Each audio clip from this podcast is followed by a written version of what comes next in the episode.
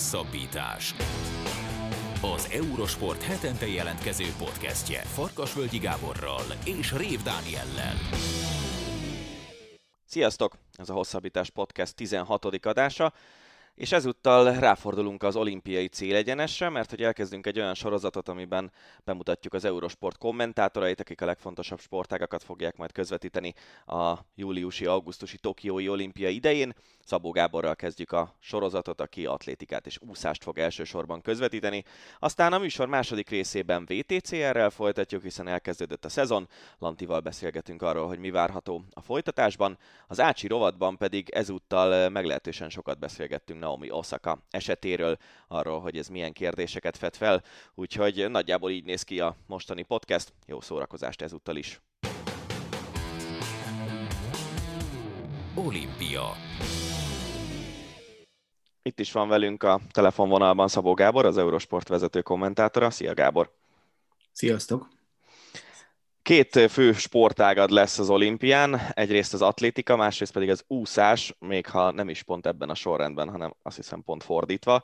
Mesélj egy kicsit arról, hogy mióta foglalkozol ezekkel a sportágakkal, hogy kerültél bele, és mik voltak a, mondjuk mind a kettőből egy-egy legemlékezetesebb közvetítés az eddigi olimpiáidról? Hát az atlétikában abba beleszülettem. Nekem apukám, anyukám atléta volt, gyerekkoromból gyakorlatilag olyan emlékeim vannak, hogy én olyan atlétikai pályán csinálok mindenfélét. Ilyen családi legendák vannak, hogy a vasaspályán, a Pasaréten majdnem rámograttak a távolugrók, mert én ott a homokozóba két évesen játszottam, meg hasonlók. A régi népstadionban az volt általában, még ugye szerintem ti nem emlékeztek rá, voltak fa padok tulajdonképpen végig, és én azon matchboxoztam, mert nem is matchboxon, kis autókkal játszottam, minden vasárnap vittek haza, és utána apukám egy olyan három-négy órás műtétet hajtott végre a kezemen, hogy kiszedje belőle a szálkákat. Tehát ilyen az atlétikát, azt, amióta az eszembe tudom, azóta az életem része. Gyakorlatilag néhány ilyen keresetlen próbálkozásom volt kajakkal, meg röplabdával, utána próbálkoztam futni, amihez kiderült, hogy szóban van tehetségem úgy pár évvel később, de, de gyakorlatban nem sok volt, de, de az, az, az, az abszolút teljesen az életem része volt. Az úszás az azért, hát nyilván ehhez képest kevésbé, mert, mert amennyit az atlétikával eltöltöttem, annyit nem lett más sportággal még mellé, de amikor én nem jelentkeztem a testnevelési egyetemre, az nagyjából tanári szakra, az egyenlő volt azzal, hogy az atlétikát azt abba kell hagyni, mert hogy a hosszú távfutók azért nem a bicepszükről híresek, viszont ugye kellett tornából is felvételiznem, meg ilyesmi, és akkor volt, lett egy ilyen ötletem, hogy jó, ott ugye kötelező volt valamilyen szakosztályba sportolni, akkor alakult a té ef en a triatlon szakosztály, és én azt gondoltam, hogy ez, ez majd úgy jó lesz, és megpróbálkoztam a triatlonnal az elején, mert úszni viszont speciál egyébként, valószínűleg ahhoz volt a legnagyobb tehetségem egész életemben. Megtanítottak már óvodás koromban úszni, és akkor anyukáméknak fűzték állandóan, hogy maradjak ott, maradjak ott, mert, mert hogy van bennem fantázia, de nem nagyon akartak uh, elsősorban anyukám ilyen uh, hajnal négykor kelni és elvinni engem edzésre, és én szerintem egy picikét kicsit önző okból, de végtelen hálás vagyok ezért, mert én sem szerettem volna ötkor kelni, meg négykor, tehát uh, nem vitt el úszni, de, de jól úsztam világéletembe, és akkor így kipróbáltam ezt a triatlon dolgot, Meg, meg hát ott ugye azért az úszásból is mondjuk a, olyan képzést kaptunk a té ef en, hogy, hogy négyszáz vegyest kell ezt úsznunk a végén. Amivel nekem speciál nem volt gondom, szemben sokakkal, nekem az úgy könnyen ment, meg ott azért úgy azokból az úszásnemekből is egy kicsit kicsiszoltak, ami, ami nem volt, nem ment olyan igazán. És aztán utána a következő állomás az már, meg hát néztem nyilván. Ugye az én gyerekkoromban, amikor ilyen hardcore sportrajongó voltam, az egybeesett ugye Darnyi Tamás és Egerszegi Krisztina pályafutásával, úgyhogy, úgyhogy mi ott abszolút képbe voltunk már gimnazista korunkban a négyszáz vegyes részidejét, meg felépítését, meg ilyesmit illetően. Úgyhogy igazából ott, ott nem mondanám azt, hogy, hogy mondjuk de azért valamelyest egy szurkolói ismereteiknél mélyebben kezdtem el, de mert, mert, mert ugye rám rakódott ez az edzői aspektus tulajdonképpen mindenből. Tehát ugye minket a té ef en tanított Kovácshegyi Ferenc is többek között, aki Darnyi Tamásnak volt az egyik edzője Széchy Tamás mellett, meg aztán ugye számos magyar olimpiai aranyéremben ő aktív részes volt. Nagyon kedveltem, ahogy tanít minket, és, és, és, és igyekeztem figyelni. Tehát ott engem ezek a dolgok érdekeltek. És ezt úgy azért szerintem nagyjából manapság így át is tudom adni talán. Még akkor is, hogyha azt nem mondanám azért, hogy mondjuk annyira benne vagyok az úszásban, mint az atlétikában. Mert azt ugye mondjuk napi szinten nem nagyon közvetítjük. Hát dióhéjban ennyi. Melyik az első olimpiád, amelyre vissza tudsz emlékezni? Ez ami úgy nagyon megmaradt. Ja, amire visszaemlékszem, hogy kommentátorként. Először, amire, ami úgy, úgy, úgy megmaradt benned, akár inkább szurkolóként, tehát sportszerető szurkolóként. hetven, hetvenhatban emlékszem Bacakó Péter egy szakítására, de akkor öt éves voltam, úgyhogy nagyjából az még nem, nem jött át. ezerkilencszáznyolcvanról, Moszkváról, arról már komoly emlékeim vannak, mert anyukám ott tévésként kinn is volt. Én pedig emlékszem, hogy amikor Sebastian Coe megverte Steve Ovettet, akkor betörtem a fejemet a nagy boldogságomba, úgyhogy csomó ilyen dolog van. Ott, ott már az atlétika versenyekre abszolút emlékszem. A mai napig föl tudom, szerintem az összes, na, nem az összeset, de így biztos a tíz-tizenöt olimpiai bajnokot simán megmondok Moszkvából, és onnantól kezdve, hát ugye Los Angeles-t azt nem nagyon lehetett itthon látni, ugye a bolykott miatt, de, de Szöul az pedig, hát az olyan óriási élmény volt. Uh-huh. Akkor gimnazisták voltunk, volt, hogy az olyan, akkor már tanítás volt, tehát szeptemberben volt, és akkor volt, hogy nézhettük óra helyett, meg ilyenek, az, az, az nagyon jó volt. Ja, kommentátorként... Van a egész hasonló élményem. És ugyanabból a gimnáziumból. Igen, ugyan, ugyan, ugyanabból a gimnáziumból, de nálunk kicsit már más volt, mert ott azért voltak... voltak illegális rádióhallgatások, meg tévénézések, meg ellógott órák bőven. Kommentátorként meg ezerkilencszázkilencvenhat. Az, tehát gyakorlatilag az Eurosport összes olimpiájában ö, benne voltam ilyen-olyan formában. Úgyhogy az ott, ott, ott a fél évvel azután tulajdonképpen, hogy oda kerültem, az atlétikát most már vagy abban benne voltam az atlétika közvetítésekben, hogy én közvetítettem igazából, mindegy is, de, de, de kilencvenhat óta mindig. És mióta csinálod az úszást is az olimpiákon? Mióta csinálom az úszást is? Ez most ilyen jófogós kérdés szerintem. Én azt gondolom, hogy kétezer-négy talán. kétezer-négy vagy kétezer-nyolc. Ö, azt hiszem... Azt hiszem... Ezt most így nem tudom, szerintem kétezer-négy talán, de, de ez, ez, ez beugratós kérdés volt így hirtelen. Mert nem ugye kétezer... kiszúrni veled. Nem, az a kétezer-négy ugye az az, az az időszak, amikor gyakorlatilag öten voltunk az Eurosport. Tehát öten, hatan ilyen szempontból, és hát ugye ott, ott nem is tudom, hát akkor még ugye nem kellett mindent adnunk az olimpiáról, de lehet, hogy kétezer-négyben még ilyen ő csinálta, nem tudom. Most így hirtelen. Valahogy úgy aztán ott, ott, ott kétezer-négy kétezer-öt környékén szállt rám. Kommentátorként a legemlékezetesebb olimpiai pillanatod az összefügg azzal a két sportággal, amit kommentálsz, vagy, vagy esetleg más a, a legemlékezetesebb?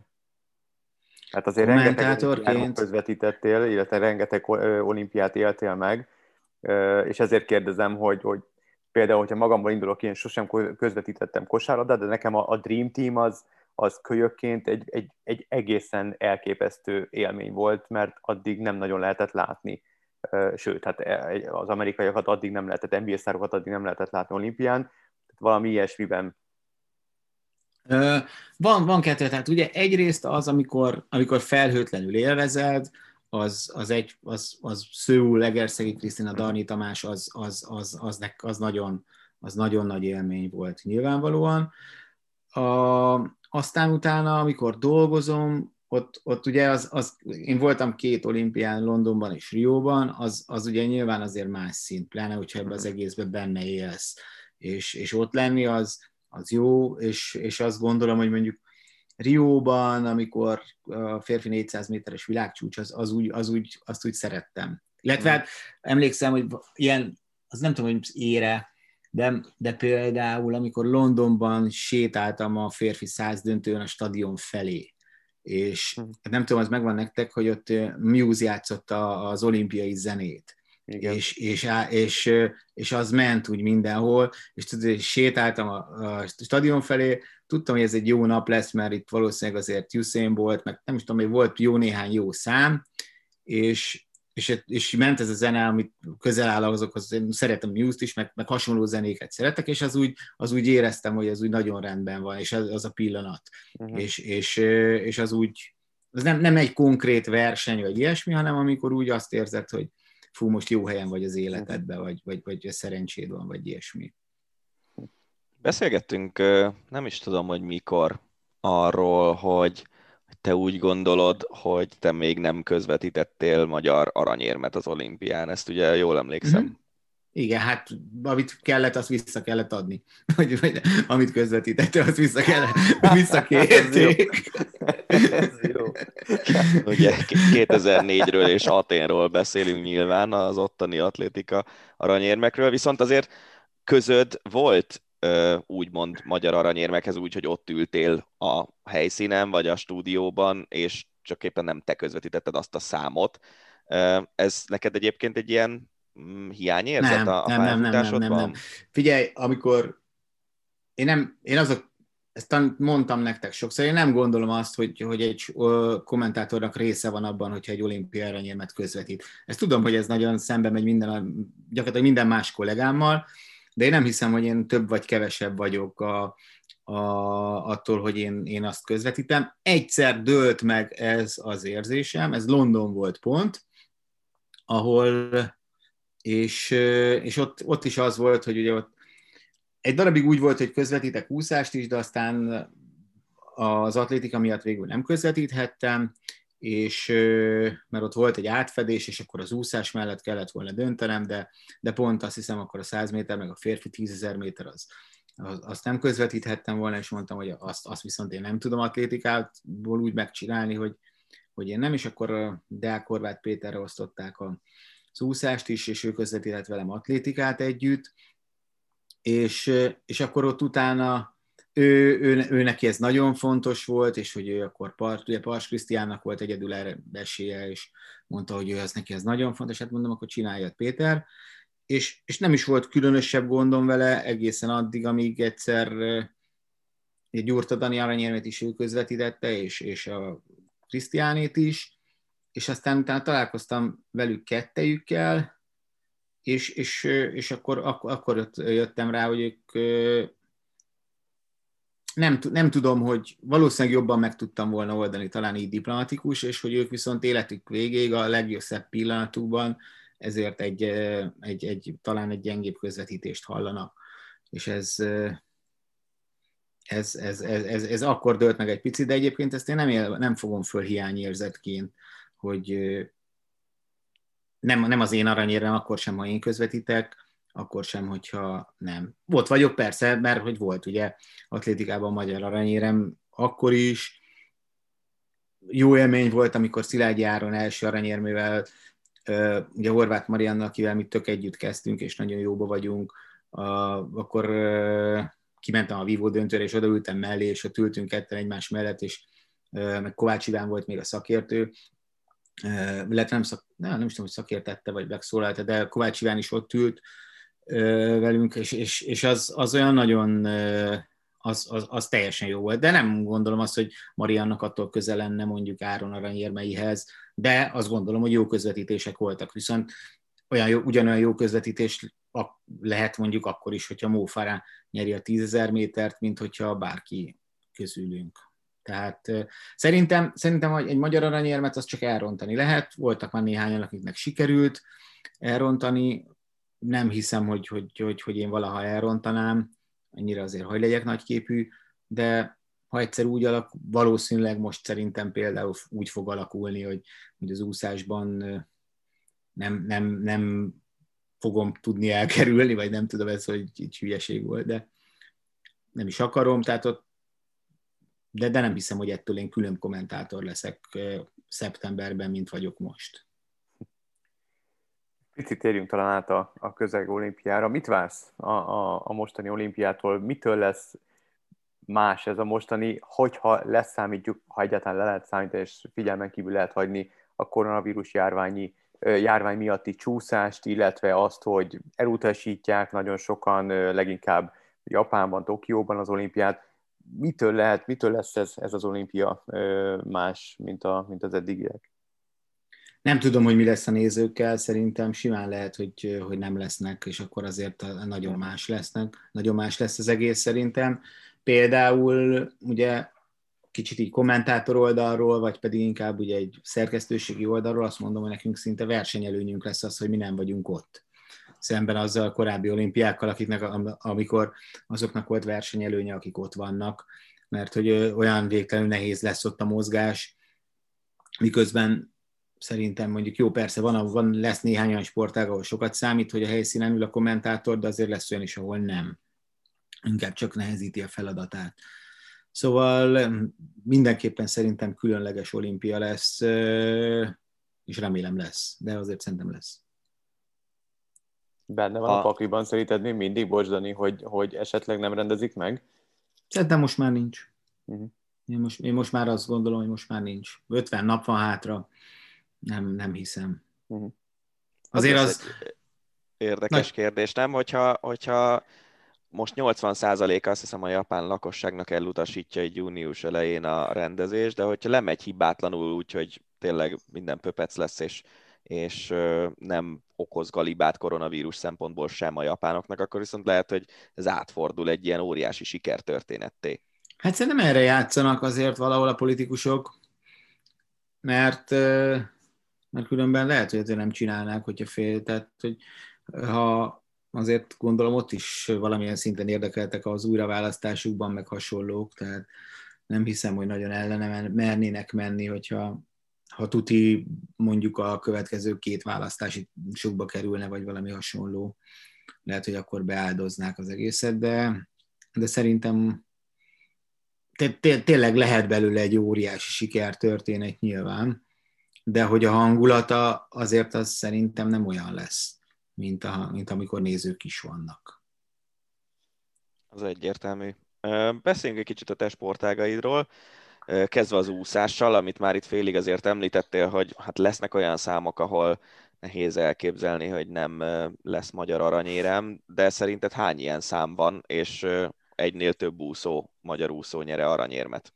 Hát Milák Kristóf nyerni fog ebben. Ebben majdnem teljesen biztos vagyok, ha csak valami le nem szakad az ég, vagy valami nem lesz beteg, vagy, vagy akármi.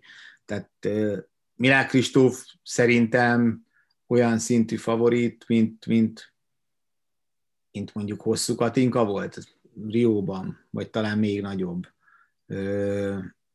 Én azt hiszem, még azt sem tartom teljesen kizártnak, hogyha kétszáz pillangón kívül valamilyen másik versenyszámban még összehoz egy aranyérmet. Ugye, hát aki még esetleg nyerhet, kapásbogit azért szerintem inkább ő, ő szerintem az érem, ami a reális, azért, hogy igaz, hogy világbajnok, de hogy olimpiai bajnok is legyen mellé kétszáz pillangón, az hatalmas nagy bravúr lenne. Hosszú Katinka ugye a, a nagy kérdés, hogy ő össze tudja rakni addigra úgy a formáját, de azért ő meg Hosszú Katinka, szerintem így Katinka és Milák Kristóf fog nyerni. Tehát válasz az, hogy lesz két, két úszó szerintem, aki, aki nyerni fog. És a atlétikában? Hát az, jó, hát az, azt nehéz azért megmondani. Hogy... Igen. Atlétikában? Hát figyelj, ott én azt gondolom, hogy ha egy érem összejön már, az is nagyon-nagyon szép, reálisan akár két érem is összejöhet, de... Kikről beszélünk, de, hogyha az érmekről beszélünk?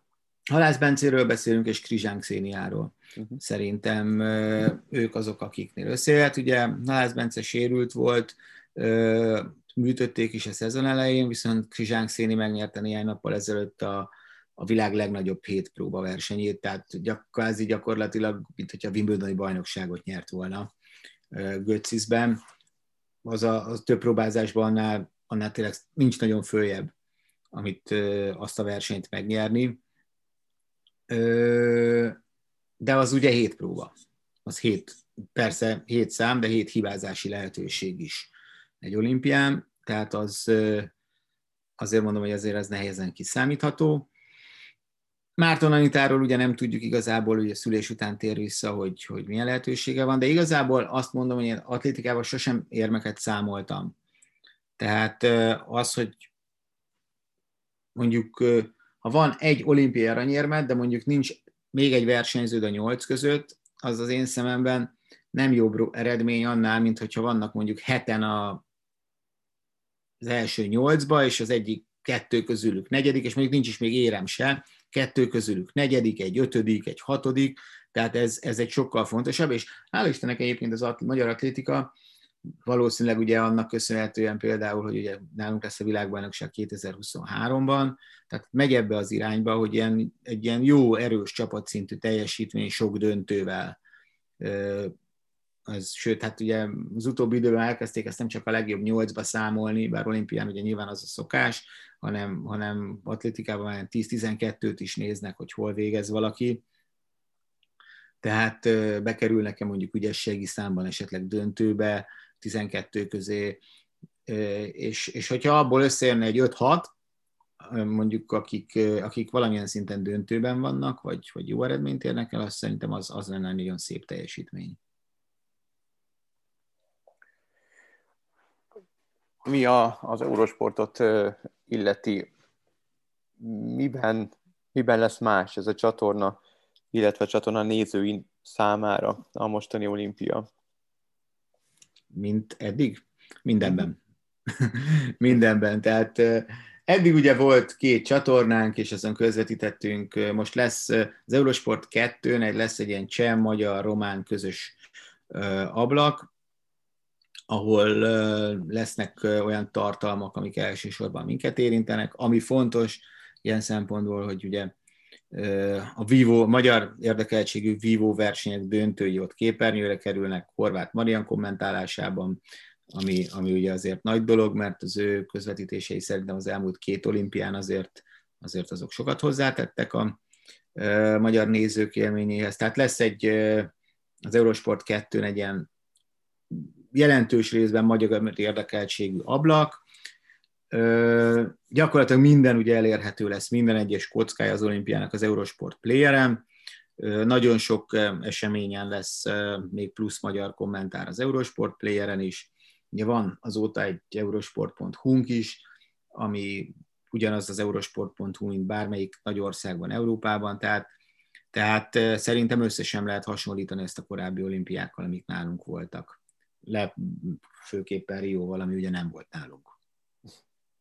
Ha egy dolgot kívánhatsz a Tokiói olimpiára, lehet az a saját szempontod, lehet az valami jó maradj, magyar eredmény, vagy a, a szerkesztőség szempontjából, akkor mi lenne az, hogy az az egy kívánságot teljesüljön? Na, ez most megint egy... Nem, nem, nem jutott eszembe semmilyen nagyon hirtelen. Ö... Hát nyilván Az, az egy ilyen nagyon általános kérdés, hogy menjen le rendben az olimpia, de az ugye ezzel az elmúlt másfél év tükrében nem is olyan nagyon, nagyon ilyen egyértelmű kérés, hogy az, az például jó lenne, hogyha ne, hogy tényleg ne legyen olyan, hogy valamelyik sportoló ott van szerencsétlen, és akkor kiderül az utolsó pillanatban, hogy pozitív lett a tesztje, mert mit tudom én. Tehát ez, ez, ez nagyon jó lenne, de, de erre kevés esélyt látok egyébként, hogy ez így lesz, ugye. Már a foci é bé kapcsán is most így rögtön az elején jöttek hasonlók. Szerkesztőség szempontjából az, hogy, hogyha meg tudjuk ezt az egészet úgy csinálni, a, a, amilyen lehetőségünk vannak. Nyilván mi is még fogunk ebbe tanulni, az egész nem szett, de, de azért ezek nagy lépések, hogyha különösebben nagy probléma nélkül ezt így, ezt a sok mindent, amit tervezünk, ezt le tudjuk hozni gond nélkül, akkor, akkor, akkor én boldog és elégedett leszek. És itt most tényleg ilyen, ilyen szempontból leginkább az Eurosportban gondolkodom, hogy, hogy ugye, ez sokkal több, mint amit valaha csináltunk, sokkal több ember, sokkal nagyobb felkészültség, és hogy, hogy, hogy szeretném, hogyha, szeretném, hogyha ha lennének olyan dolgok, amiben, amiben aztán mi vagyunk a hivatkozási alap a végén, nem pedig mások. És az, hogy, hogy mi ezt megcsináltuk rendesen, korrektül, jól. sok sikert kívánunk mindehez. Neked is, meg magunknak is, meg nyilván mindenki másnak is. Köszönjük szépen, Gábor, a beszélgetést, és jó munkát kívánunk addig is, meg az olimpiára is. Köszi szépen, sziasztok! vé té cé er Túraautóval folytatjuk műsorunkat. Vendégünk Lantos András, az Eurosport kommentátora. Szia, Lanti! Sziasztok, üdvözlöm a hallgatókat, meg mindenkit! Elkezdődött a hétvégén a kétezer-huszonegyes vé té cé er szezon, méghozzá talán a legizgalmasabb, vagy a legnagyobb presztízsű pályával, a nürburgringi Nordschleife-val. Ugye általában az volt eddig a helyzet, hogy a szezon az valamikor áprilisban vagy májusban már elrajtott, most viszont csak június első hétvégén. Mi ennek az oka? A Covid. Röviden és tömören, kevésbé tömören és hosszan. Az, hogy a vé té cé er az egy olyan bajnokság, aminek van valamennyi bevétele a televíziós közvetítésből, de a bevételének a nagy részét azt, azt a promóterektől, a helyi promóterektől szedi be, akik fizetnek azért, hogy az ő országukba, az ő pályájukra elmenjen a, a bajnokság. A Hungaroring is fizet egyébként ezért. Na most nyilván a Hungaroringnak például borzasztóan nehéz összehozni ezt a költségvetést, ha nem engedheti be azt a negyvenezer nézőt, aki általában ki szokott jönni, hol picit több, hol picit kevesebb. Úgyhogy úgy gondolkoztak az Eurosport Events vezetői, akik ugye szervezik a bajnokságot, próbáljuk meg minél későbbre eltolni a szezonrajtot, annál nagyobb az esély, hogy legalább valamennyi nézőt be tudunk engedni, és annál könnyebb lesz kigazdálkodni a költségvetést a helyi promótereknek, úgyhogy csak ezért tolták el egyébként. Ez a bajnokságnak sem jó, hiszen így ugye egyrészt kevesebb versenyt tudnak rendezni, mondjuk ez a költségcsökkentés miatt egyébként is üdvös, de, de nyilván azért hiányzik, meg, meg a nézőknek se jó, hogy ennyire sokat kellett várni, viszont, viszont kell. Tehát kell a, a, a helyszíni közönség, a fizető néző, és ugye a Nordschleife-re már tízezer embert be tudtak engedni. Nyilván azt mindenki tudja szerintem, hogy a Nordschleife-n nem a vé té cé er a fő műsorszám, hanem a huszonnégy órás verseny, és ugye ott nem tízezer néző szokott lenni, hanem kétszázötvenezer általában, de, de már ez is valami, hogy tízezer emberbe mehetett. Ha jól láttam, akkor november végéig tart a szezon. Uh, nyilván nem, vagy feltételezem, hogy nem Európában zárul a, az idény. Hány országot és, és mely országokat érinti idén a vé té cé er? Én nagyon szívesen mondanék biztosat erre, de hát nyilván most egy kicsit nehéz. Amit, amit most lehet tudni, hogy Németország után mennek ugye Portugáliába, Portugáliából Spanyolországba, Spanyolországból mennének Olaszországba, de ott, hogy elkészül-e a pálya, az jó kérdés. Ugye a Covid-ot is eléggé betett a, a szervezőknek, meg a, a pályatulajdonosnak, akik az adriai pályát megpróbálják teljesen átalakítani. Reméljük, hogy elkészül. Amikor beszéltem a szervezőkkel, azt mondták, hogy, hogy az a terv továbbra is, hogy menjenek oda. Utána jönnek a Hungaroringre, utána jön egy hosszabb szünet, hogy hajóval tudják elvinni Ázsiába a motyót, mert...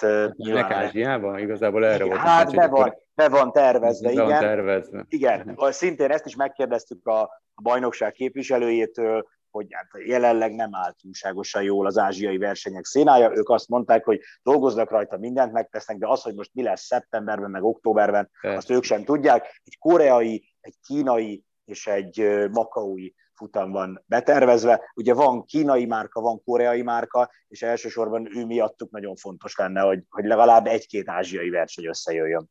És akkor előfordulhat az is, hogy ez a terv, és aztán valamikor mondjuk augusztus elején úgy dönt a szervezőcég, hogy akkor nem lesznek mégse ázsiai versenyek, hanem próbálnak még beugró helyszíneket találni az utolsó hétvégékre? Ez pontosan így van. Szerintem sajnos az elmúlt másfél évben hozzászoktunk ahhoz, hogy, hogy kevés dolog biztos, főleg ami, ahol a két végpont térben távol van egymástól, tehát a minden ilyen Európán kívüli utazás az jelenleg kérdéses, és, és nem azért, hogy akkor ki tudják-e fizetni, mert nyilván ki tudják fizetni, hanem az, hogy be fogják-e engedni, mennyi idő lesz bemenni, mert például, ha jól tudom, Makaóba ugye úgy lehet megérkezni, hogy Hongkongon keresztül. Na most, ha valakinek bemondják azt, hogy rendben, megérkezel Hongkongba, ott mondjuk el kell töltened egy napot, hogy utána át tudjál menni Makaóra, de akkor már két hét karantén, majd megérkezel Makaóra, ahol megint két hét, két hét karantén, hogy gyakorlatilag egy hónap csak az, hogy bejuss a makaói pályára, és ha ez, ez addigra nem fog változni, akkor nyilván valamit ki kell találni. Szóval amiről egyébként egy pár hónapja beszélgettünk is, ez az á bé cé meg Z terv, tehát hogy biztos vagyok benne, hogy François Ribeiro fiókjában megvannak, megvan egy olyan naptár is, amiben csak európai helyszínek szerepelnek, de a cél az az, hogy, hogy kimenjenek Európából, és legyenek ázsiaiak is. A mezőnyben láthatunk számos magyar indulót, illetve egy komplett magyar csapatot is. Kezdjük Michelisz Norberttel, nyilván a legnagyobb név a magyarok közül. A tavalyi szezon kiértékelésekor abban abszolút egyetértettünk, hogy csalódáskeltő idényt tudhat maga mögött Michelisz Norbert. Miben lehet más az idei, várható-e a javulás, és ha, ha várható, akkor miben is, és miért? Várható szerintem. Tehát az se Norbi szereplése, se a Hyundai szereplése, az nem volt természetes.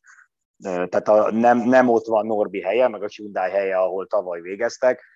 Most itt nem mennék nagyon mélyen bele abba, hogy mik okozták a problémákat, de ugye több minden változott a tavalyi évben, és az egyik legfontosabb dolog az az, hogy a már megépített és lefejlesztett autókba egy közös motorvezérlő elektronikát kellett betenni, azért, hogy a szövetség, illetve nem is a szövetség, bár a szövetség is benne van, hanem a, a, a kategória, a té cé er kategória technikai bizottsága jobban tudja ellenőrizni azt, hogy melyik motor milyen teljesítményt ad le, és így a teljesítmény kiegyenlítés az, az pontosabb és megbízhatóbb legyen. Na most azért szóval nem kell mérnöknek lenni, hogy az ember érezze, hogy egy egy autót, amit nem ahhoz az elektronikához fejlesztettek le, nem két kattintás összehozni és, és összehangolni egy ilyen új vezérlőegységgel, úgyhogy nagyon sok problémájuk volt norbiéknak többek között ebből. Most idén a legnagyobb változás az az, hogy jött egy új autó, ami hát egyrészt frissebb. Nyilvánvalóan három-négy év alatt az autóipar, illetve az autósportipar vagy a motorsportipar is nagyon sokat fejlődik, és bár ezek az autók nem csúcs technológiás túrautók, de, de azért három-négy év után lehet olyan megoldásokat beletenni, ami A. azóta jelent meg, B. a versenypályán jöttek rá, hogy ez a megoldás egy picit jobb lesz. Az autó szedán, tehát jobb a kialakítása, picit hosszabb a tengelytávja, az ilyen gyorsabb kanyarokban szintén előny, új motort kapott, és ami a legfontosabb talán, hogy ezt az autót kifejezetten már ehhez a közös elektronikához fejlesztették, úgyhogy remélhetőleg azok a hullámzó, hol jobb, hol gyengébb teljesítmények el fognak tűnni. És, és ami még nagyon érdekes, hogy kapott ez a Hyundai egy olyan teljesítmény kiegyenlítő számsort, amit máig nem ért senki.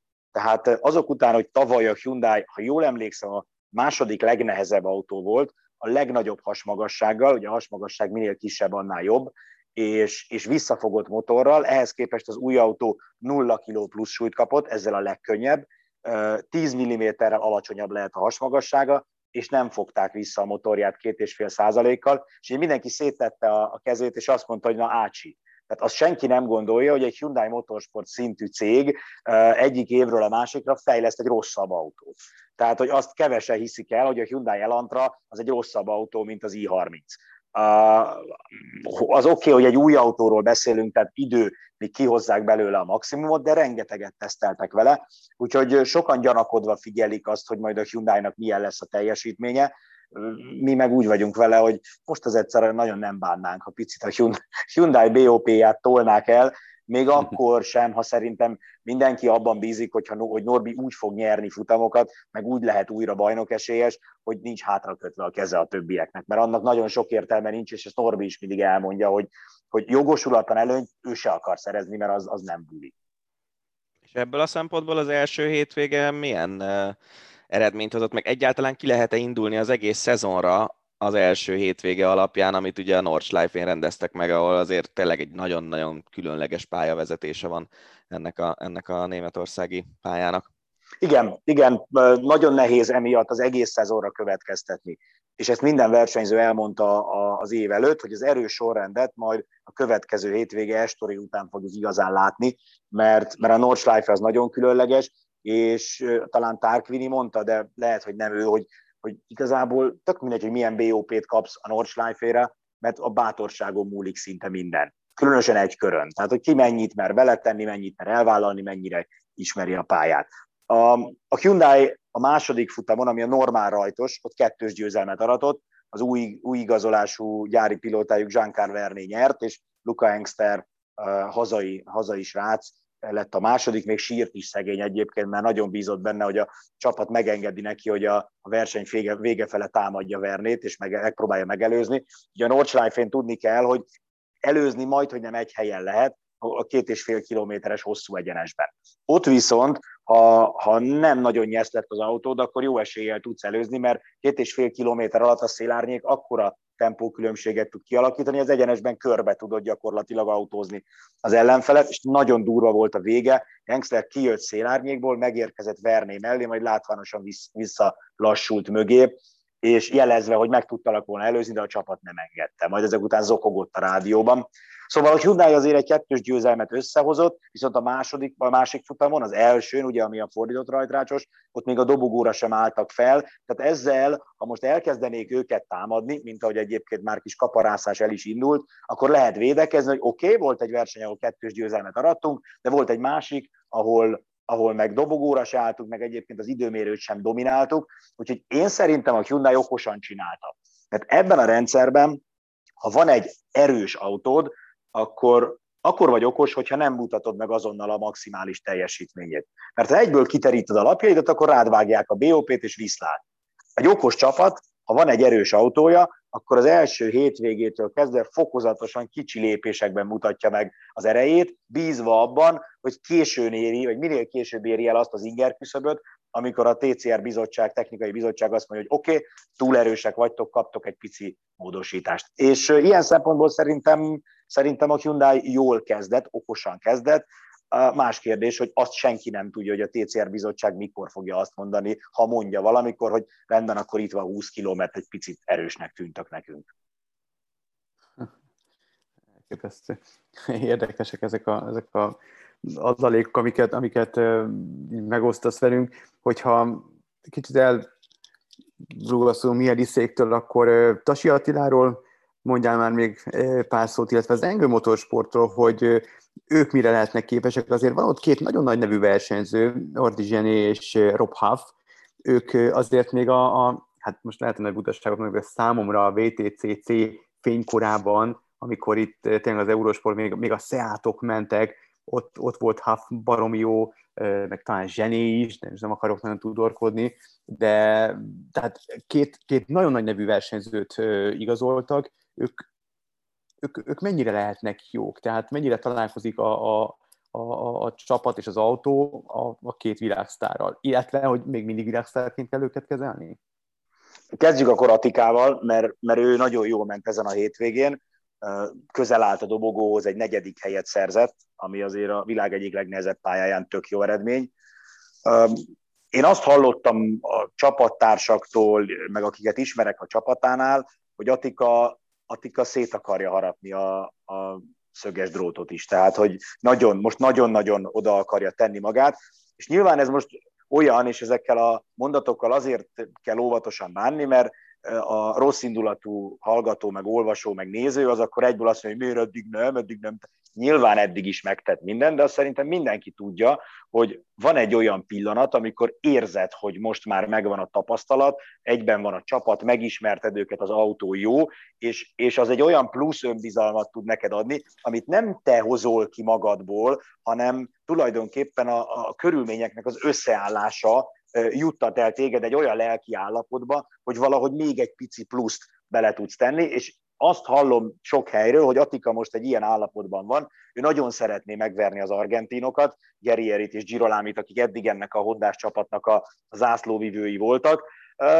Az egy picit váratlan, hogy pont Attika csapattársa, Tiago Monteiro nyerte az első futamot, aki ugye a balesete előtt egy komoly tényező volt a dupla vé té cé cé-ben, de a balesete óta mindenki azt mondja, hogy hát, ő azt, azt állítja, hogy teljesen elmúltak a tünetek, de nagyon sokan puskognak arról, hogy, hogy talán még mindig nem teljesen egészséges, annyira egészséges, hogy biztonságosan versenyezni tudjon, de annyira nem, hogy mondjuk azon a szinten. Hát ehhez képest most gyönyörűen ment, úgyhogy én nagyon kíváncsi leszek Monteiróra a többi pályán, főleg, hogy a következő helyszín Estoril, amit szerintem talán ő ismer a legjobban, úgyhogy nagyon érdekesen indulhat neki a, a szezon. Attika meg, Attika meg ügyesen ment, jól ment, és, és érződik, látszik rajta ez a nagyon erős motiváció. A, az Engő csapat, ők a legnagyobb meglepetést okozták a mezőnyben. Ezt azért merem állítani, mert nem volt sok nagy meglepetés. Két igazán komoly hír volt, a, ugye a Hyundai új autóját elég régóta tudtuk. Amikor bejelentették a télen, hogy jön az új Audi, ez volt a másik fontos hír, meg az, amikor Zengő Zoli kinyitotta a zsák száját, és arannyal volt tele, tehát arra azért kevesen számítottak, bár Zoli már ugye, amikor az Eurosportnak nyilatkozott, akkor, akkor pedzegette decemberben is, hogy, hogy figyeljetek, mert, mert olyan nevek érkeznek, hogy azt nem fogjátok elhinni, és, és ez tényleg így is volt, és egyébként nevet sajnos nem mondhatok, de annyit elárulhatok, hogy Jordi Gené helyére egy Rob Huff szintű világsztár érkezett volna még, csak a Cupra ezt megvétózta, vagy hát nem megvétózta, ők azt kérték, hogy, hogy Jordi Gené legyen a negyedik versenyző, Zoliék meg nyilván elfogadták ezt a dolgot.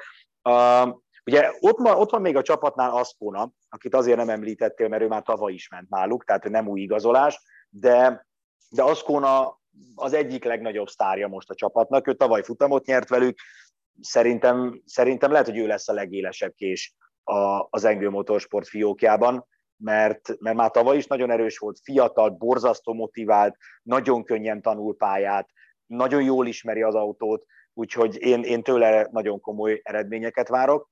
Huff egy picit ilyen, ilyen kérdőjeles sztori, mert ő tizenkettőben volt világbajnok, tehát jól emlékszel rá, amikor még Seatok mentek, meg Sevik mentek, ő akkoriban még a vé té cé cé-s időszakban volt a csúcson, azóta is ott volt a csúcs közelében, de nem volt bajnok esélyes azóta. Ő egy nagyon jó és egy nagyon tapasztalt versenyző, de szerintem nála az nagy kérdés, hogy mennyire lesz motivált. Amikor beszéltem vele most a szezon előtt, akkor azt láttam rajta, hogy az, és hogy ő nagyon jól érzi magát a csapatnál. Egyébként Huff egy borzasztóan vicces figura, aki állandóan imádja ugratni a környezetét, de bárkit, a szerelőket, a versenyzőtársakat, Michelisz Norbi is mesélt róla, hogy döbbenet, hogy egyfolytában viccelődik, és egyfolytában ezt az ilyen finom kis csipkelődést tolja, és ebben Zengő Zoli sem rossz. Úgyhogy szerintem ők nagyon hamar egymásra találtak így csapaton belül, és én azt láttam Huffon, hogy ő tényleg örül, hogy visszajöhetett a bajnokságba, és, és ő örül annak, tényleg örül annak, hogy az Engő csapatnál versenyezhet, mert hogy szimpatikus neki ez a projekt, hogy, hogy ő mennyire lesz jó, hogy mennyire tudja előhozni magából azt, amit mondjuk öt-hat évvel ezelőtt tudott, az nagyon nagy kérdés. Az, arra én most nem mernék vállalkozni, mert hát azért túl van egy nagyon nehéz magánéleti válságon is, és azt letudta, leküzdötte, elköltözött Nagy-Britanniából, Dubajban él, egyébként ott találkoztak Zolival, és ott kezdtek el először beszélgetni erről, mikor Zoli a dubai huszonnégy óráson versenyzett, és, de hogy mit tud magából kihozni, hogy ő milyen állapotban lesz, az, az, az a jövő kérdése, az egyik, az egyik nagy kérdés egyébként az évnek, és akkor ott van ugye Jordi Gené, aki talán négy vagy öt vé té cé cé futamot nyert, de sosem ő volt a, az atombomba a Seatnál, viszont ő volt a megbízható, és ő a tesztpilóta. És, és mint ilyen, szerintem ő ment a legtöbbet, de legalább annyit, mint Azcona ment az autóval. Tehát szerintem Gené nem véletlen Boldis Bencével került egy csapatba, és Huff és Azcona van a másik párosban a csapatbajnokság miatt, mert szerintem Gené inkább a beállításoknál, az autó finom hangolásánál lehet nagyon hasznos. Benne nem látom azt, hogy hosszú kihagyás után majd, majd egyfolytában dobogó tetejére fog fölmászni, viszont, viszont hasznos lehet az autó beállításában, és ott van Boldis Bence, aki most az élete legjobb helyzetében van, mert most képzeljétek el azt, hogy egy Hufftól, egy Azconától és egy Genétől tanulhat, és open book van, és leteszik elé a laptopot, és megnézheti minden egyes kanyarban, hogy ez a srác hol fékezett, hol lépett le a gázról, hol kezdte elnyomni a gázt, milyen kormányszöggel fordult. Ez olyan érték, ami, amit felbecsülni is nehéz. És az autó mire lehet jó?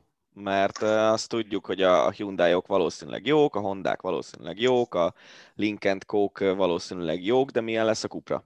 A Cupra már tavaly sem volt rossz, pedig ugye tavaly egy új autó volt, és már úgy is sikerült vele futamot nyerni. Amikor erről kérdeztem Genét, mert ugye ő jól ismeri az autót, hogy, hogy szerintem mi a Cupra erőssége, akkor azt mondta, hogy szerinte semmi, és ez nem azt jelenti, hogy nem erős az autó, hanem azt mondta, hogy nincs egy kimagasló dolog, amiben a Cupra erős. Tehát például mondta, hogy a Cupra nem a legerősebb az egyenesben, de egyáltalán nem gyenge. A Cupra nem a legerősebb mondjuk a gyors kanyarokban, de nem gyenge. De a közepesen gyors vagy a lassú kanyarokban sem gyenge, és féktávon sem gyenge, és ezt megerősített egyébként Bence is, hogy, hogy semmiben sem kimagasló, viszont mindenben annyira erős, hogy ez, a, ez az erős kiegyensúlyozottság teszi igazán versenyképessé. Én most azt mondom, hogy a jelenlegi mezőnyben talán nincs olyan autó, ami kilógna. Szerintem egy jó versenyző, egy jó csapattal ebben a mezőnyben az öt márka bármelyikével bajnok lehet. Tehát az nem lesz akadály az Zengő Motorsportnak. Itt most ugye Zoliéknak is van egy rettentő nagy logisztikai feladat, amit meg kell oldani, hogy háromról négy autóra váltani, és, és, és ez, ez, ez még azért egy, egy nehéz feladat. Ismerős arcok feltűnnek, más csapatokból ismerős arcok feltűntek most a hétvégén az Zengő Motorsportnál, meg kellett növelni ugye az állományt, Több, több mérnök, több szerelő, több munka, több autó, ráadásul törtek, zúztak picit a Nordschleife-n sajnos, úgyhogy ez nekik így logisztikailag meg, meg szerviz szempontból se lesz egyszerű.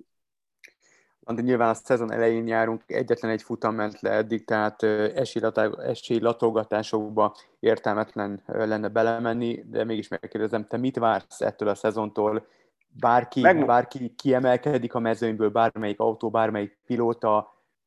Nem, én nem érzem azt, hogy bárki kiemelkedne ebből a mezőnyből, pont ezért gondolom azt, és ez szerintem már az utóbbi időben is a dupla vé té cé er egyik nagy erőssége volt, hogy szoros.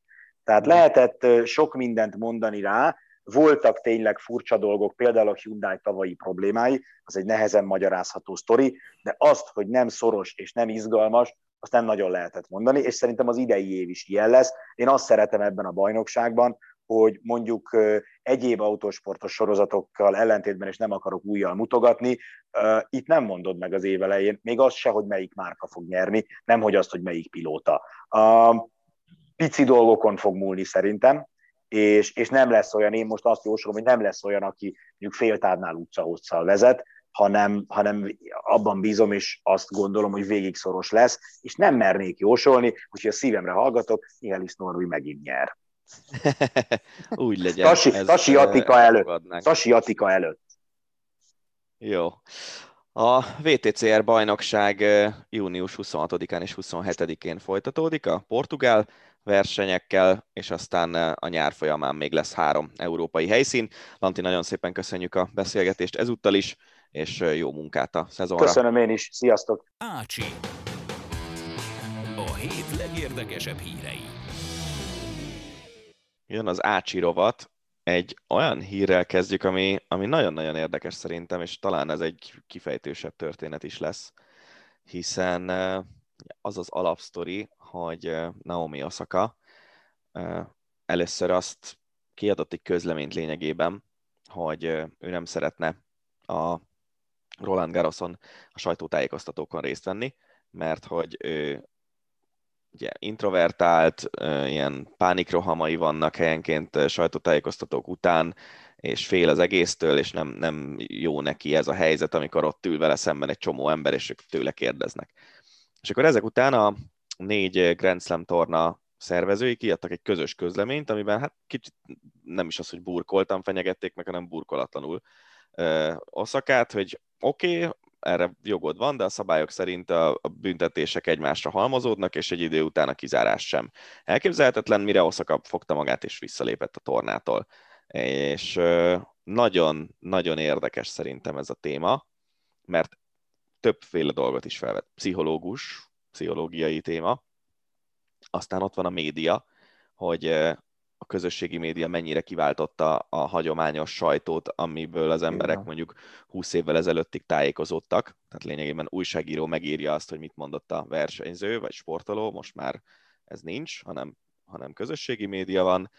És hát ugye maga a tenisz szempontból is egy érdekes kérdés szerintem, hogy a teniszező, mint munkahely, mint foglalkozás, az magában tartalmazza-e azt, hogy te sajtótájékoztatókon megjelensz, és ott válaszolsz a kérdésekre, vagy neked csak teniszezned kell?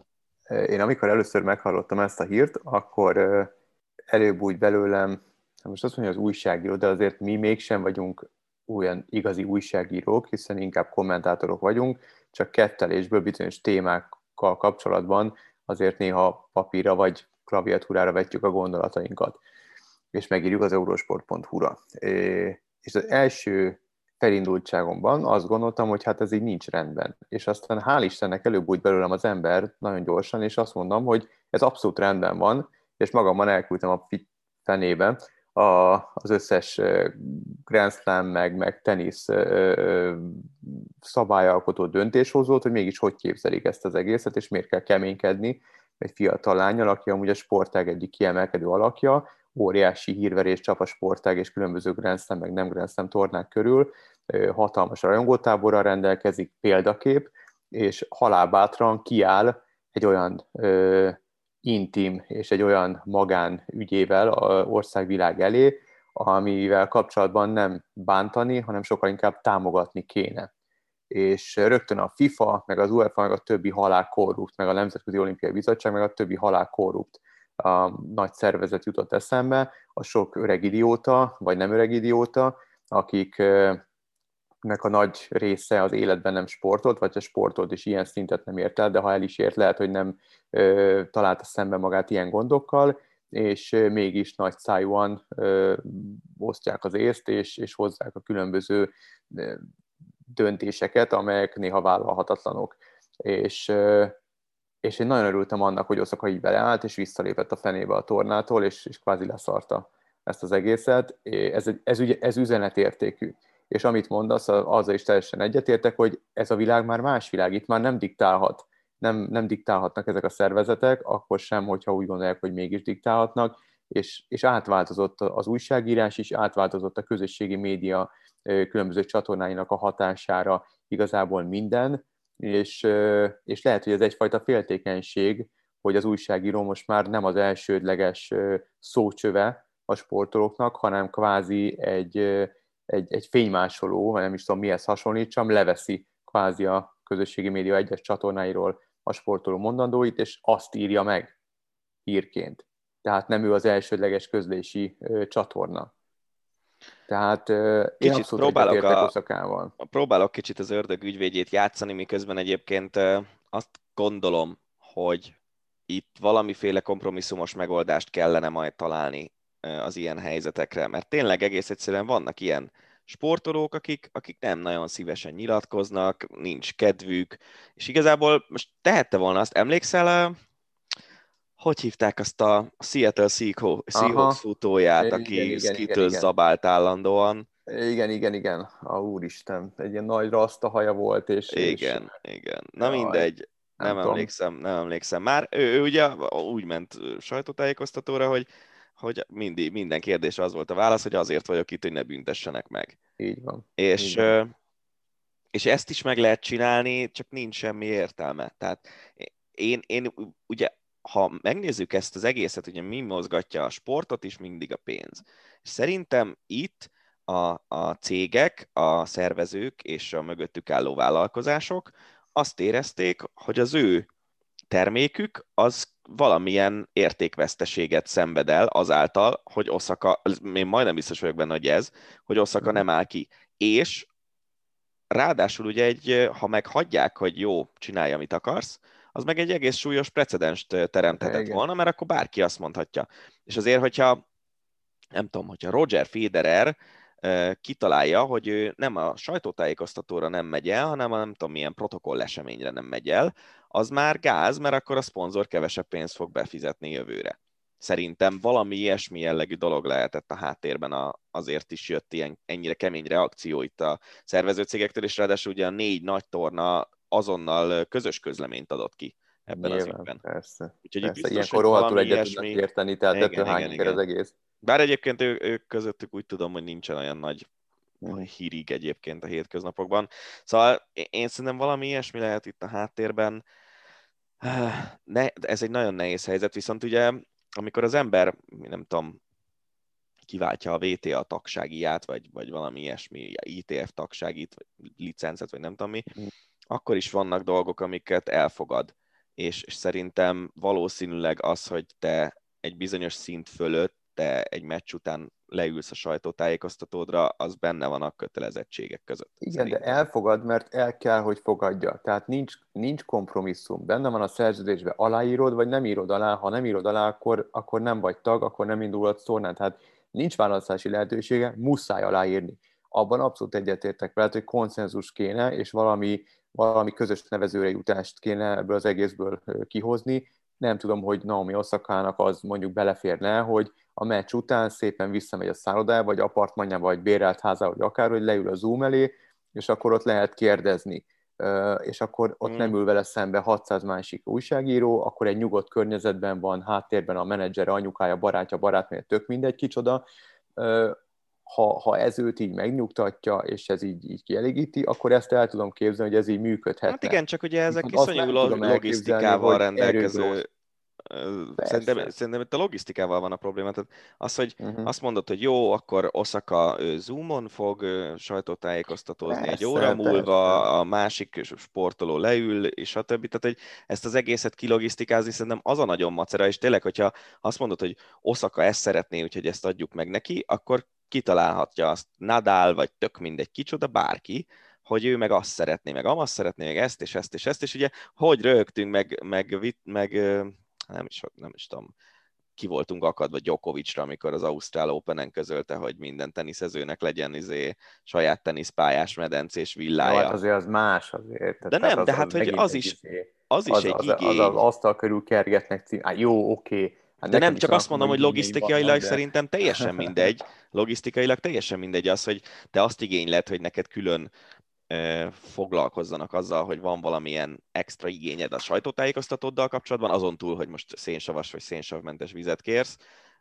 meg, meg az is egy külön logisztika Djokovicnak a baromságait elfogadni. Én ebből a szempontból nagy különbséget nem látok nyilván emberileg, meg, meg, meg hogy mondjam, az embernek van vannak jó érzései, nyilván Osaka helyzete teljesen más, mint amikor medencés teniszpályás villát, villáért küzd Djokovic szegényem, de hogy, de hogy attól még ez is egy igény, és szerintem ilyen igényből olyan nagyon sokat nem tud egy ilyen, hát gondolj bele abba, hogy az első két napon, mondjuk most Párizsban ugye három napra húzták szét az első fordulót, de hogy az első két napon lemegy napi hatvannégy darab teniszmeccs.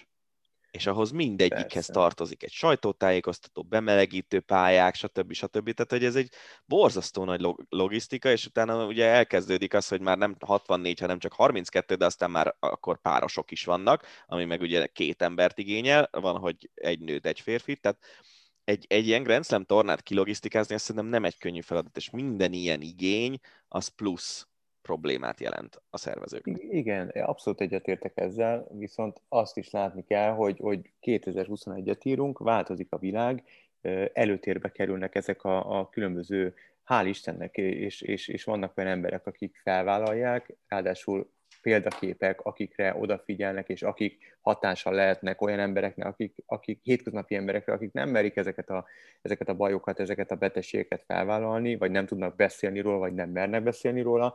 Tehát, hogy, hogy valahogy ezt, ezt el kell fogadni, és valahogy lépést kell tenni ennek az irányába, hogy, hogy, hogy a jövőben is felmerjék vállalni az emberek, illetve, hogy megoldást találjunk erre, így vagy úgy. Az, az viszont számomra nem elfogadható, hogy az erősebb kutya baszik elven azt mondja valamelyik ö, döntéshozó, hogy na már pedig megbüntetünk. És akkor szevasz. Amúgy meg szerintem egyébként, hogyha, szerintem, hogyha, hogyha az lett volna, hogy oké, okay, minden meccsen az erre kiszabható minimum büntetést, ami azt hiszem, hogy tudom, tíz vagy húszezer dollár volt, azt megkapod, és ennyivel el van intézve a dolog. Osaka is azt mondta volna, hogy oké, okay, a szervezőcég is azt mondta volna, hogy ebből a bevételből akár, nem tudom, képzeld el azt a helyzetet, mondjuk, hogyha azt mondja a Garros, hogy, hogy Osakából bejön nyolcvanezer dollár, és akkor azt átutalják egy depresszióval, vagy, vagy ilyesmi mentális problémákkal, vagy pszichológiai problémákkal foglalkozó jótékonysági alapítványnak. Az egy tök jó.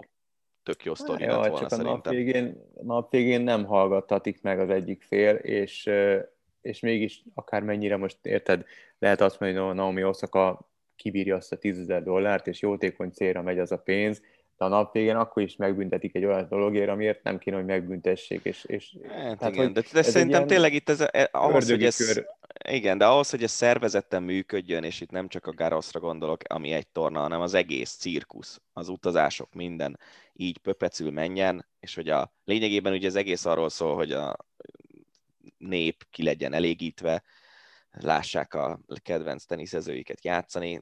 Ehhez, hogy ez pörögjön, ehhez kell az, hogy bizonyos dolgokban korlátozzák a sportolókat. Nem biztos, hogy jó ez a helyzet, de tényleg, hogyha mindenki minden, mindenkinek minden igényét figyelembe vennénk, akkor, akkor nem működne, szerintem. Túl nagy a cirkusz ahhoz, hogy működjön. Ez, ez is tény.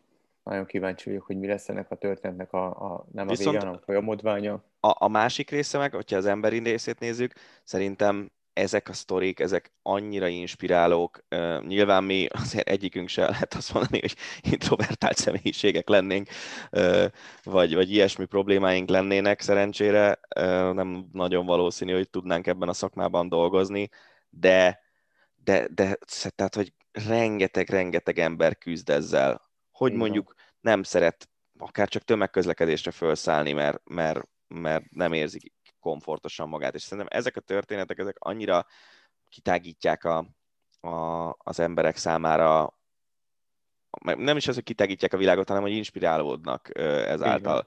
És biztos vagyok benne, hogy ez rengeteg embernek jelent nagyon sokat, hogy Osaka most a sarkára állt, és azt mondta, hogy ezt nektek. És egyébként meg nem biztos, hogy anyagilag ő rosszul jár ezzel a bulival, mert szerintem egy csomó olyan szponzor van, akinek ez szimpatikus. Hát nem tudom, hogy ez, ez mozgatja, vagy nem, de az biztos, hogy utána én nagyon sok en bé á podcastet hallgatok, illetve YouTube-on, különböző csatornákon figyelem a, a különböző en bé á híreket, és még ők is foglalkoztak ezzel. Igen. Tehát... Én egy bringás podcastet hallgattam a héten, amiben mm. foglalkoztak ezzel. Igen, úgyhogy ez, ez, ez, ez ebből a szempontból öröm az ürömben, hogy nyilván ez egy nagyon kellemetlen dolog, főleg Naomi Osaka számára, viszont, viszont hatalmas nyilvánosságot kapott ez az egész történet, és ezzel kapcsolatban a, a mentális betegség is, úgyhogy ezek, ha csak ezt a szempontot nézzük, akkor, akkor végül is egy, egy, egy win-win talán, nem tudom. Nem tudom. No, um, legyen foci. Várjál, még Beszél... szóval Federerezzünk. Ja, tényleg tenisz, még van. van tenisz. Így van, Roger Federer hát visszatért a Garroson, rettentő hosszú kényszerszünetet követően, és nem is játszott rosszul. Egy három és fél órás csatában jutott tovább. A következő meccsére viszont a nyolcad döntőben már nem állt ki, mondván nem akarja kockáztatni a füves pályás szezonját. Itt is kettős érzéseim voltak komolyan. Tehát egyrészt örültem, hogy visszatért, mégis a sportág egyik legnagyobb ikonja.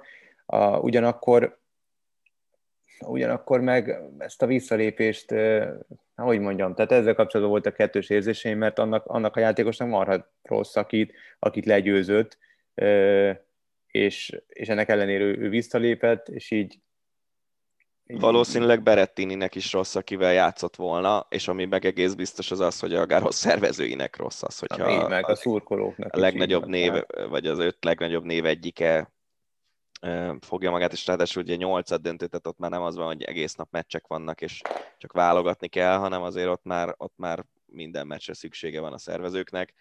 Igen, nem, nem, nem tartom jónak ezeket. Igen, kicsit ez is de bennem van. Az nem az ő borítása, a de érted, az nem az ő tornája, még a... sérült volt már, nem, nem fiatal, tehát nem értem az egészet igazából, hogy miért, miért kellett, oké, okay, összefügg most, a fü... tehát nincs szünet a füves pályás meg a salakos szezon között, kellett a felkészülés, de nem tudom, tehát az egész egy kicsit ilyen kacifántos nekem.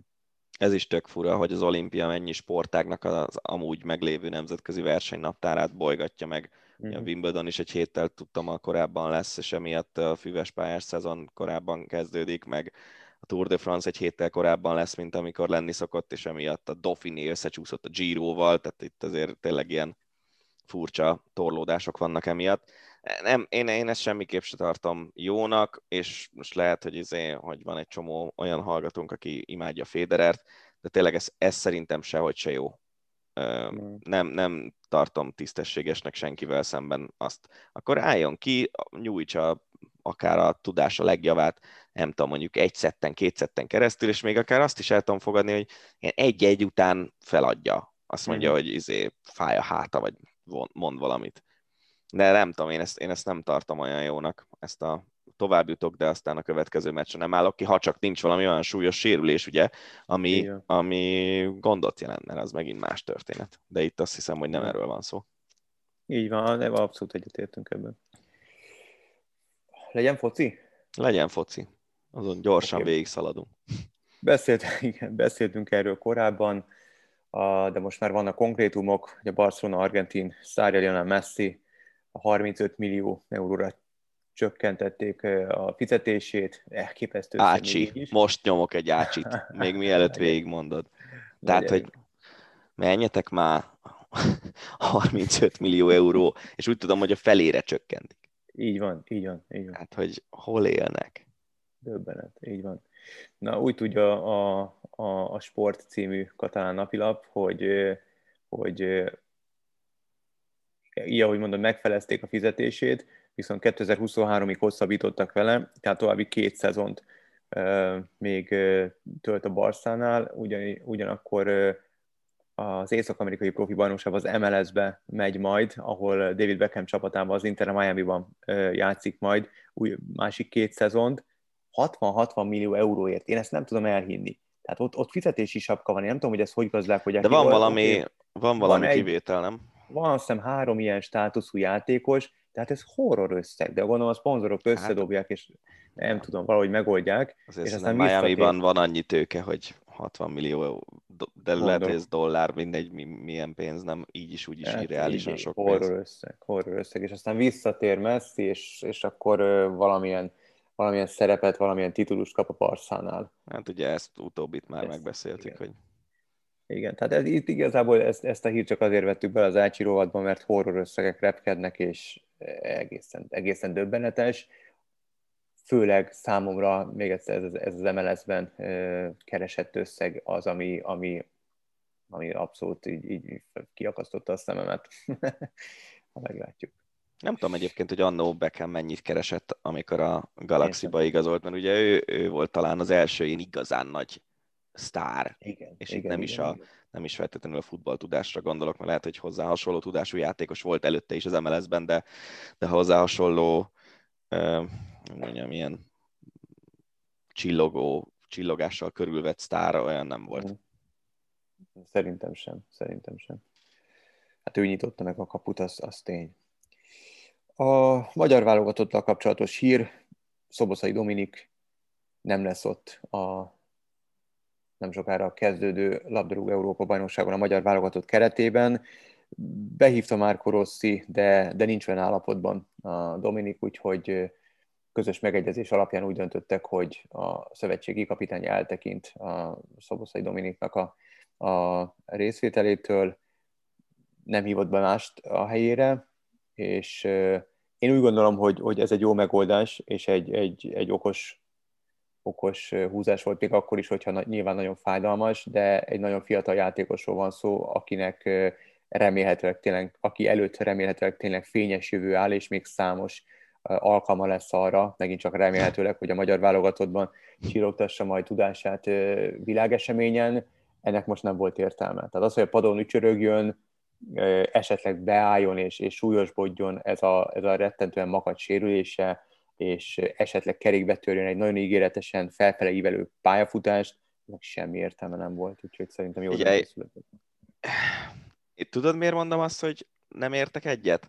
Na. Mert huszonhatos keretek vannak, és ha úgy állnánk valami miatt, hogy a harmadik meccsen, nem tudom, ha rugunk egy gólt, akkor akkor tovább jutunk, és kapunk egy szabadrúgást tizennyolcról, és becseréled Szoboszlait, és lehet, hogy berúgja. Tehát hogy lehet, nyilván itt nagyon sok a ha ebben a mondatban, de ezért ez nem egy olyan irreális forgatókönyv, amit most én ide fölvázoltam, különösen annak tudatában, hogy ugye Isten tudja, hogy a portugáloktól ki játszhat, ki nem játszhat az é bén, mert ez a hír, ez ugyan nem szerepel a, az előzetesen felírtak között, de ugye egy viszonylag friss dolog, hogy a spanyol-portugál meccs után kiderült, hogy Busquets pozitív koronavírus tesztet produkált, és a spanyolok egy része is karanténba került, de a Busquets például ölelkezett Ronaldóval, mm. a meccs után, és, és Isten tudja, hogy a portugálok közül ki nem lesz ott. Tehát lehet, hogyha a portugáloknál egy jelentősebb átalakítás jön a keretben, akkor még akár azt sem kizárt, ugye leg, mit tudom, négy legjobb csoport harmadik tovább jut, vagy valami ilyesmi. Tehát, hogy nem, a, a, a, nyilván a sorsolás az, az ilyen, ilyen szempontból problémás, hogy elvileg mind a három csapat szarráver minket. De hogyha a portugáloknál a B csapat játszik, akkor mi olyan vicces ezen?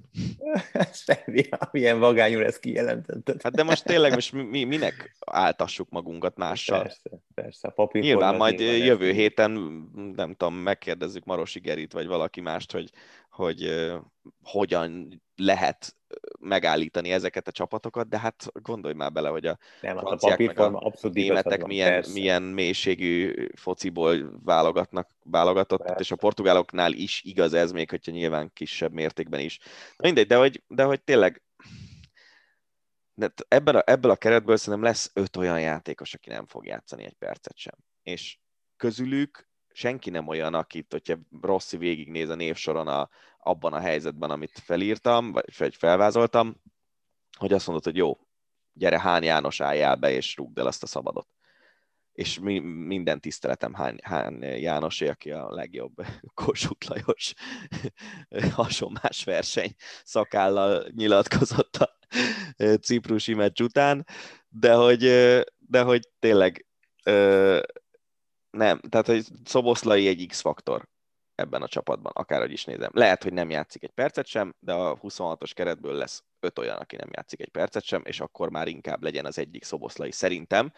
Ha meg annyira sérült, akkor meg azért nagyon hosszú távon is ez, ez probléma, mert, mert ez, ezek, ezek az ágyéksérülések, ezek ugye nem nagyon szeretnek meggyógyulni, hogyha valaki nagyon küszködik vele, és azért tényleg húsz éves talán Dominik, elég kellemetlen lenne, hogyha egy ennyire tehetséges srácnak a karrierjét ketté vágná egy ilyen sérülés. Távozott a Ferencváros éléről, Szeri Rebrov. Bárna volt a pakliban, de ilyen nagyon-nagyon faramúci módon távozott, és ellentmondásos hírek érkeztek a Fradi oldaláról is, illetve a szakember oldaláról is, viszont volt egy olyan dolog, ami nekem megütötte a fülemet, hogy a vezetőség egy tagjával nagyon nem jött ki, és azt sérelmezte, hogy, hogy állítólag a megkérdezésen nélkül igazoltak játékost. Ő kikötötte, hogy Európa Liga, illetve bé el csoportkört követően talán letett már, meg három bajnoki címe, vagy akkor még csak kettő, letett már annyit az asztalra, hogy kikérheti, hogy, hogy, hogy kérheti, hogy hallgatassák már meg a, a átigazolási ügyekben. Ígéretet kapott, hogy persze-persze ez így lesz, aztán rá két hétre egy számára vadidegenem játékos jelent meg az öltözőben, nem nevezte meg, hogy ki ez a játékos. Úgyhogy ez én, legalábbis furcsa. Én hallottam azt is, hogy ki lehet ez az egy konkrét személy, de nyilván nem akarok pletykálni. Hát magasan van a Fradiban. Elég magasan. A legmagasabban? Mondom, én nem akarok konkrét neveket mondani, mert én is úgy hallottam, hogy mint pletykaként, és na szóval, igen. De, de azért az furcsa, hogy akárki, most hogyha nevezzük mondjuk az elnökség egyik tagjának, akárkiről is van szó, hogy... hogy ez most Kubatov Gábor, meg Orosz Pál, aki... Nem jön ki a... Akkor döntse el mindenki, hogy szerinte kivel. Nem, nem jön ki az edzővel, szerintem annyira, annyira magasan ülő embernek nem kéne beleszólnia abba, hogy ki az edző. Itt kezdődik. Hát így van, itt van az edző, ugye Rebrov, meg volt Hajnal Tamás, aki, aki ráadásul akit mindenki dicsér, és tényleg elképesztő munkát végzett, hogy összerakta ezt a csapatot. De egyébként szerintem az nem normális, hogy tök mindegy, hogy ez Hajnal Tamás döntése volt, vagy valaki fölötte ülő é, hogy az edző megkérdezése nélkül igazolsz játékos. Tehát szerintem oké, hogy a sportigazgatónak van döntési felelősség egy ilyen kérdésben, de hát egyeztetni kell, aztán csókolom. Hát abszolút, persze, persze, de ezt, tudod, ezt, ezt amikor ilyen edzőváltások, menesztések kapcsán beszéljük, hogy, hogy, hogy általában a szigetországi edzők mondják azt, hogy, hogy nem azt a játékost kapták, akit, akit kértek, és vagy nem kapták meg egyáltalán azt a játékost, akit kértek. Oké, okay, hogy van mondjuk egy, egy, egy anyagi gát, amit lehet, hogy esetleg a klub nem tud megugrani, és ezért nem kapja meg azt a játékost, de ha nincsen, akkor én soha nem értettem, hogy, hogy, hogy, miért, hogy egy, játé- egy, egy, egy edző miért nem azt a játékost kapja, akit kér, ha a klub megengedheti magának. Nem? Igen, és, és egyébként meg lehet ennek a kooperációnak, vagy ennek a megbeszélésnek az is az eredménye, hogy a sportigazgató vagy rábeszéli az edzőt egy olyanra, akit nem ismer, vagy lebeszéli egy olyanról, akit az edző szeretne, majd, hogyha áttérünk a kézilabdára, akkor erről érdemes lesz beszélgetni. Szóval, hogy, de, hogy legyen együttműködés, de ne, ne legyen az, hogy, hogy az edzőt meg se kérdezik, aztán azt mondják, hogy szevasz, itt van Kovács Józsi, mostantól ő a középcsatárod. Persze, hát mégis az edzőnek van a legnagyobb felelőssége, meg ő, ő veszítette legtöbbet, hát kvázi az állását. Ja. Egyébként szerintem Rebrovnak nem lesz ez rossz, tehát lehet, hogy még följebb tud lépni. Hát igen, emlegetik azért, az Alcaténnál jött szóba, a Tatanámnél, ahol egykor játszott, ott Na mondjuk szóba. Az azért nagy ugrás. Hát az nagy lenne, a Fraditól a Premier League-be. Az Alcatén az nem, nem az biztos, hogy az, az előrelépés szerintem. Nem, ötletem nincs, hogy a görög bajnokság most hol tart, de hogy... Hát hazudnék, ha azt mondanám, mikor, hogy mikor emlékszel utoljára görög csapatra, ami játszott valami jó meccset egy nagy csapattal, vagy ilyesmi? Hát, Olimpiákhoz nyolc éve, tíz éve. Hát igen, bé el-ben azért meg megfordulnak. Hát de... megfordulnak, ja. csak, csak nem tényezők, ugyanannyira nem tényezők, ja, abszolút, mint ahogy persze. A Fradi sem tudott az lenni. Ja, ja. Igen. Na, menjünk kézilabdára, mert a számomra nagyon örömteli hír, hogy mint fotelszurkó, de, de családi szálak miatt Szeged drukker, a Szeged nyerte a kézilabda magyar bajnokságot, úgyhogy egy kis fricska az orrod alá. És, enyém alá. Hát te Veszprém szurkoló vagy, nem? Dehogy vagyok Veszprém szurkoló. Nem vagy Veszprém szurkoló? Nem. Én azt hittem, hogy Veszprém. Akkor ezt visszaszívom. Én a nemzetközi, nemzetközi mezőnyben a magyar csapatoknak szurkolok, egyébként jó, pedig... Jó, hát ez alap, persze. Egyébként pedig... Néhány évvel ezelőttig nagyon a Szeged felé húzott a szívem, aztán Pásztornak voltak olyan húzásai, amik szerintem senkinek se voltak szimpatikusak, még lehet, hogy magának neki sem. És akkor azért úgy kicsit lejjebb ment a, a Szeged ázsiója is a szememben, de azért még mindig inkább, meg annak még, hogyha azt mondom, hogy kb. Egy szinten van nálam a két csapat, több olyan játékos van a Szegedben, akiket viszont egyénileg nagyon szeretek, és... és ö, annak mindig tud örülni az ember szerintem, hogyha nem ugyanaz nyeri állandóan a bajnokságokat. Persze, persze. Szóval, ö, hát a Szeged nyerte a bajnokságot, és David Davis pedig menesztették a Veszprém éléről, nyilván benne volt a pakliban, de, de akkor ezt fejtsd ki egy picit te jobban, hogy miért kellett mennie, miért nem jött össze ez a történet, illetve itt utaltál játékos-edző viszonyra, vagy, vagy legalábbis, hogy, hogy nem feltétlenül azok a játékosok érkeztek, akiknek érkezniük kellett volna. Úgyhogy várom a véleményedet uh, erről. Kezdjük ott, hogy Davis, amikor ide került, akkor hát ilyen tűzoltási céllal hozták lényegében. Uh, Jubomir Vranyes volt előtte az edző, biztos emlékszel rá, ő ugye Németországban eléggé hát az ott megtapasztalható úgynevezett tempohandball, tehát ez az őrült futás egyik, egyik mestere volt. A, a német bajnokságról azt kell tudni, hogy ott az első osztályban ugyanúgy tizennyolc csapat van, mint a foci Bundesligában, ami azt jelenti, hogy ez harmincnégy bajnoki meccs egy szezonban, plusz ugye kupa, plusz bajnokok ligája azoknak a csapatoknak, amelyek ott is érintettek, úgyhogy vannak olyan játékosok, akik akár hatvan meccs környékét játszanak egy szezonban, mondjuk nyolc hónap alatt, plusz a világbajnokság, ami még attól függ, hogy mennyire, mennyi ideig jutsz, de egy hat nyolc tíz meccset még hozzá lehet dobni. Vranyessel a fő probléma az volt, hogy nem edzette elég, elég jól a csapatot, és itt szó szerint a fizikai edzésekre kell gondolni. Németországban ugye belefért az, hogy nem edzenek minden nap, hanem mondjuk a heti két meccs mellé van, teszem azt még négy edzés. Veszprémben ez nem fért bele. Vranyes alatt lényegében összeomlott a kispad, és Davis-t valamikor így azt hiszem október táj- táján valahogy ősszel hozták, tényleg tűzoltani, és annak a szezonnak a végén a Veszprém bé el döntőt játszott, és egyébként máig számomra érthetetlen, hogy hogy bírta ki az a Várdár, főleg szusszal, meg, meg erővel azt a döntőt úgy, hogy meg tudta verni a Veszprémet. Ez egy olyan döntő volt, hogy végig a Várdár vezetett, de úgy végig benne volt a pakliban, hogy most már ma, majd most, na majd most, na majd most, a mélyebb keret, stb. stb. Aztán nem jött össze. Mm. És onnantól kezdve, ugye Davis maradt, a tavalyi szezon az ment a levesbe, de az idei szezonban én nem éreztem egyáltalán a Veszprémen azt, hogy itt uh, csapatként egymásért tudnak küzdeni. Ugye pont az történt, amiről itt beszéltünk, hogy olyan játékosok jöttek a Veszprémbe, akik uh, vagy korábban Davis csapattársai voltak, még amikor játszott, ugye ezért egy elég magas szinten, magas szintű kézilabda karrierrel rendelkezett, nem akarom itt felsorolni az összes címét, de nagyon, nagyon jó balszélső volt, uh, vagy olyan játékosok, akik a korábbi csapatáiban, elsősorban a Várdárban már dolgoztak a keze alatt. És ki lettek szorítva mindeközben olyan veszprémi közönségkedvencek, mint mondjuk Dragan Gajic, aki elment Franciaországba és magas szinten kézilabdázik továbbra is, tehát nem az van, hogy ő már levezet, vagy ilyesmi, és jött helyette az a Siskárjev, aki, aki alig-alig játszott, alig-alig került oda. Szóval itt a csapatépítésben is voltak problémák, nem tudom őszintén szólva, hogy milyen viszonya van Davisnak mondjuk Nagy Lászlóval, aki ugye a sportigazgató Veszprémben.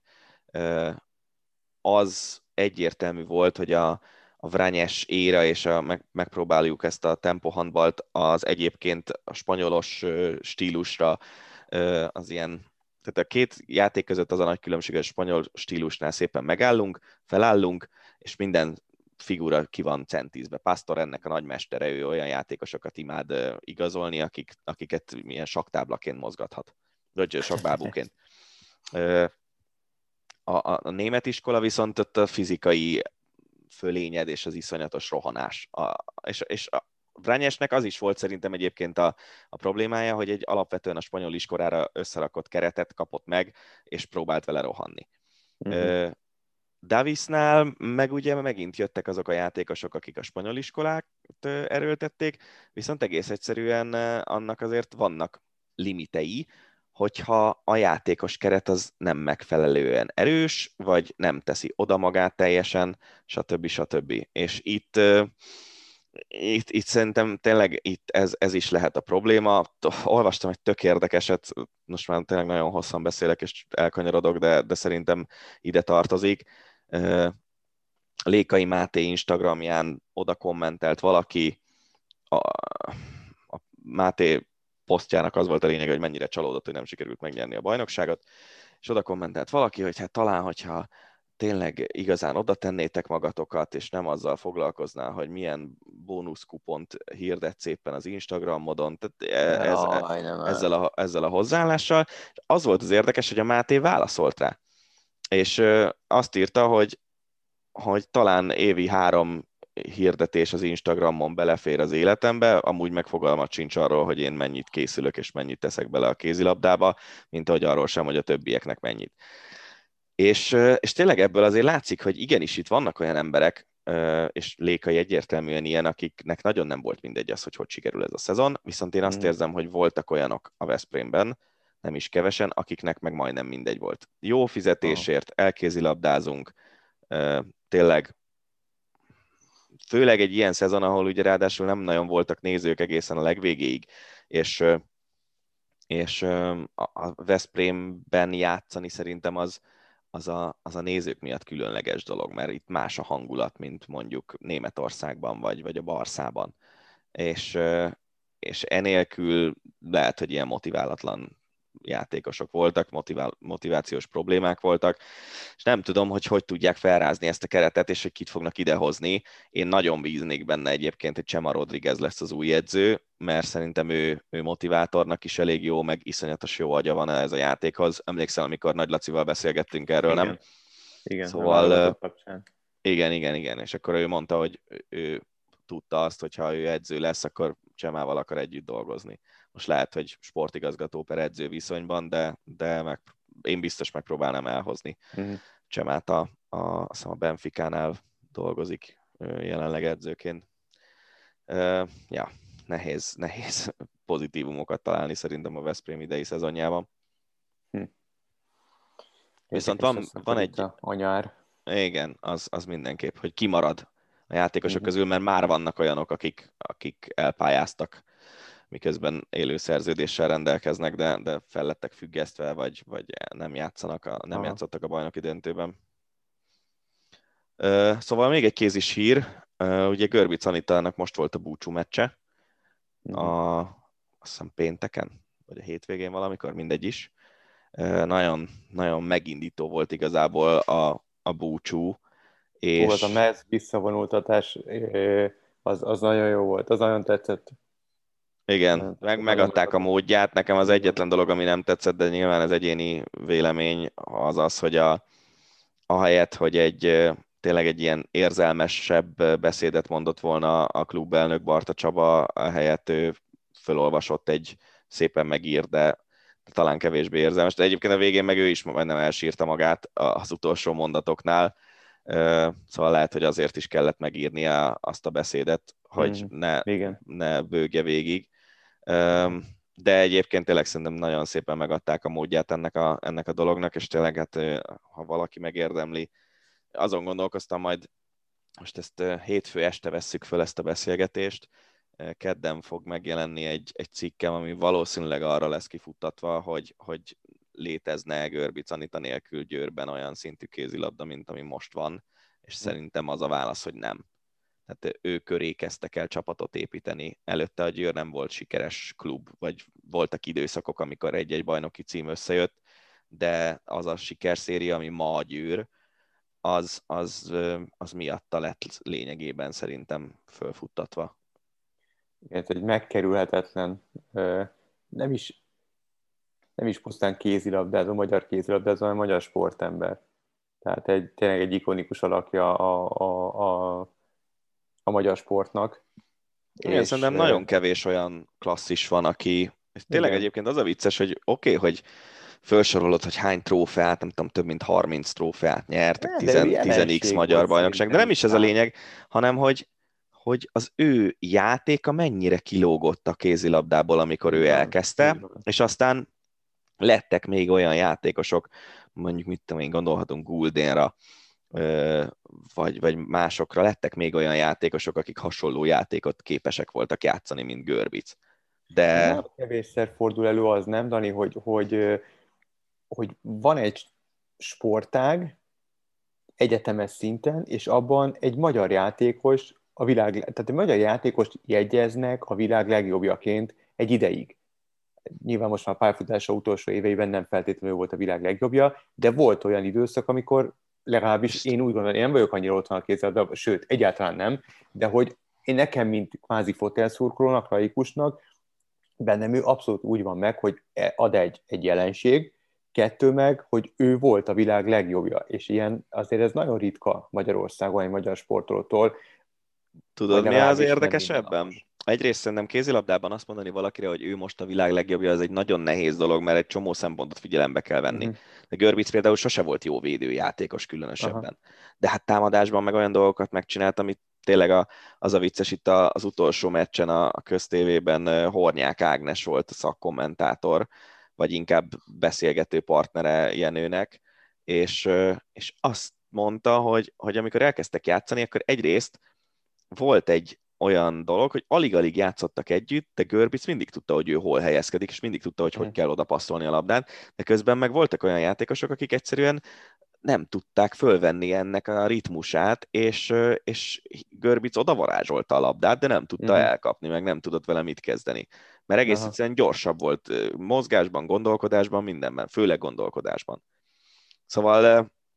amit mondtál, hogy magyar a világ legjobbja, szerintem volt olyan időpillanat valamikor ilyen kétezer-tíz környékén, amikor mind a két ö, nemnél azt lehetett mondani, mm-hmm. hogy, hogy magyar a világ legjobbja, és közben a válogatottak meg semmit nem értek el, és lehet, hogy ez egy kemény mondat, de, de számomra olimpiai negyedik helyek, azok, ö, az nyilván nem semmi, de az azért az...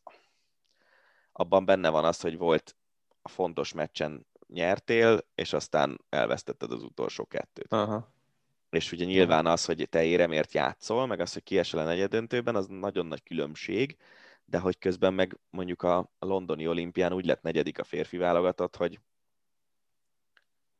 kettő győzelem, egy döntetlen, ugye a negyed döntőben, amit hosszabbításban megnyertünk, és öt vereség, azt hiszem. Uh-huh. Ha jól emlékszem, ez volt a, ez volt a, a statisztika. Most, hogy a Pekingben hogy volt a nőknél, azt már nem tudom, majd nyilván a olimpiára felkészülök ezekből az adatokból. De hogy, de hogy az olimpiai negyedik helyez nálam nem egy különösebben értékes eredmény, és egyébként a férfiaknál ugye a Nagy László érában szerintem két olimpiai negyedik hely jött össze vé bén, talán négyben, négybe biztos, hogy nem jutottunk. A nőknél pedig Görbicnek még a pályafutása legelején, még amikor a, a nagy csapat, a, a Sydney döntős csapatból még maradtak jó páram, akár például Pálinger, aki szintén egy kiemelkedő klasszis volt a saját posztján, és, és még a pályafutása elején volt két vé bé érem, egy ezüst, meg egy bronz, de az olimpia az neki se jött össze. Aténban, amikor még ott voltak a, az Atlanta Sydneyből az idősebbek, Görbic meg már nagyon jól játszott, ott kiestünk a nyolc között. És, és Pekingben volt ez a négy közéjutás, és utána meg ugye ki se jutott a csapat azóta. Mm. Úgyhogy érdekes dolog ez nagyon, hogy, hogy egy ekkora kiemelkedő egyéniség, mint Görbic, még, még se tudott, nem volt szerencséje azzal, hogy milyen játékos társai voltak, és ugye az az nagyon érdekes a Győrben is, hogy azután vált világsztár csapattá, meg, meg mindent megnyerő csapattá a Győr, hogy Görbic lekerült a bal szélre, mert hoztak, hozták Oftedált irányítani. És, és sokáig ugye Kovacsics Anikó játszott a bal szélen, mert Görbic játszott irányítóban, és kimozdíthatatlan volt, de aztán amikor jöttek az eredmények, akkor onnantól kezdve már ő kevésbé volt fontos szereplő, még hogyha volt is olyan Final Four, amikor egyértelműen neki kellett volna lenni az em vé pének, és Hróth lett, ha jól emlékszem. Mm. Sőt, lehet, hogy nem is Oftedált, hanem Hróthot hozták először, és nem akarok hülyeséget mondani ebben, de az a lényeg, hogy, hogy irányító posztra igazoltak világsztárt, és, és így került Görbic a, a bal szélre, ahol egyébként szintén nagyon jó játékos volt. Még a végére kosárlabda mehet? Persze. No, a, hát legyen magyar vonatkozású a, az első, két hírünk van. Sajnos nem jutott ki egyik háromszor hármas kosárlabda válogatottunk sem az olimpiára. A lányok ráadásul a fináléban két másodperccel a vég előtt kaptak egy kosarat, amelyel tizenhárom tizenkettőre maradtak alul az olaszokkal szemben. Hát ezt sajnálom, mert szerintem minden olimpián az a savaborsa a szurkolásnak, amikor magyar csapatért szurkolsz, még hogyha az háromszor hármas kosárlabda is, ami ugye egy kevésbé bejáratott sportág, mint mondjuk a kézi meg a vízilabda. Így van, és a mi szempontunkból különösen érzékeny veszteség, mert ugye így elnézve az előzetes programot, az Eurosport kettő rengeteg háromszor hármas kosárlabdát adtunk, vagy adunk, és nyilván a magyar csapatokat is adtuk volna. Igen, mondjuk ez az, amit, amit Gábor mondott, hogy lesz egy román-magyar-cseh ablak, ami, ami ezeknek a meccseknek egy részét azért le fogja fedni, de hát nyilván akkor úgy intéztük volna, hogy ha kijutunk, akkor a magyar meccseket biztos közvetítettük volna. Igen, igen. És akkor egy, hát, hát igazából kuriózum kiesett, nem is az a kuriózum, hogy kiesett az Los Angeles Lakers az en bé á rájátszásában, mert előfordul az ilyen, még a Lakers-el is, de LeBron James, a Lakers ikonja pályafutása során először kapott ki első körös párharcban, és ez a tizennyolcadik éve a ligában. Ez milyen brutális mutató. Eléggé. Én egyébként bevallom őszintén, azt hittem, hogy, hogy ezt a párharcot meg fogja nyerni a Lakers, méghozzá azért, mert nyilván az alapszakaszban összejött, nem tudom, negyvenhárom vagy mennyi győzelem a Lakersnek, a Phoenixnek negyvenkilenc talán, tehát nem volt nagyon nagy különbség ahhoz képest, hogy kettő hét második, hetedik párharc, és, és ugye az alapszakasz nagy részében James is sokat volt sérült, meg Davis is sokat volt sérült. És egyébként szerintem a Davis sérülése itt a negyedik meccsen talán, az azért valamilyen szinten rá is nyomta a bélyegét erre a párharcra, mert kettő egyre vezetett a Lakers, és akkor meg, megsérült Davis, egy rosszul érkezett, rosszul fogott talajt egy, egy valamiért való felugrás után, és akkor onnantól kezdve kb. Így, ja, onnantól uralta a párharcot a Suns. És igazából sérnek is egy ilyen, ilyen uh, hogy mondják ezt itt a, a, a lágyék mm-hmm. részen egy húzódás, ami, ami sérülést okozta, és ezt, ezt, ezt pihentetni kell ráadásul hosszú ideig, tehát az, hogy most ilyen két meccsenként visszatér, az, az nem ér semmit. James is hosszan volt sérült, és, és abszolút nem volt száz százalékos, sőt, és a kiegészítő emberek is kvázi szarok voltak, megmondom őszintén, úgyhogy a Phoenix hát nagyon erős volt. Még annak ellenére is, hogy Chris Paul azért ő sem volt, a vezér sem volt száz százalékos a Phoenixnél, de nekem megmondom, én, hát azzal senki nem gyanúsíthat meg, hogy, hogy nem szeretem LeBron James-t. Életemben először, amióta, kezdetek óta figyelem a pályafutását, nyilván a Cleveland miatt, de Los Angelesben is abszolút néztem, és, és, és figyeltem, és követtem a pályafutását. Komolyan mondom neked, Dani, az volt az érzésem, hogy először a pályafutása során lelketlenül játszott, meg ki, nem, nem tudom, biztosan nagyon sokan fognak ezért utálni, még egyszer mondom, számomra egy, egy óriási sportember, imádom, a ke- egyik kedvenc sportolóm, egyszerűen nem éreztem benne a tüzet, hogy most azért, mert sérült volt, gondolom, hogy azért, vagy más oka volt, de egyszerűen nem éreztem azt az átható tüzet, azt a, azt a mindenen keresztül megyek a győzelemért című akarást, amit korábban akár a Lakersben, akár a Clevelandben éreztem, ez most nem az volt. Ez most nem az volt. Minden okay, esetre keresett, pihent. Szerintem, hogyha kicsit elvonatkozhatunk itt most James-től meg a Lakers-től, tök érdekes, hogy mennyire jól működik ez a, ez a franchise rendszer Amerikában, meg az a draft rendszer, nem? Hogy, hogy most éppen a, az eddigi nagy csapatok kicsit leáldoznak, és akkor azt nézed, mint ahogy én, aki ugye kisbabával nem nagyon tölt az ember fölöslegesen időt tévénézéssel, és, és nyilván így is elég sok tévét nézünk, azt, amit meg kell néznünk a munkánkhoz, de én az en bé á szezont azt teljesen elengedtem.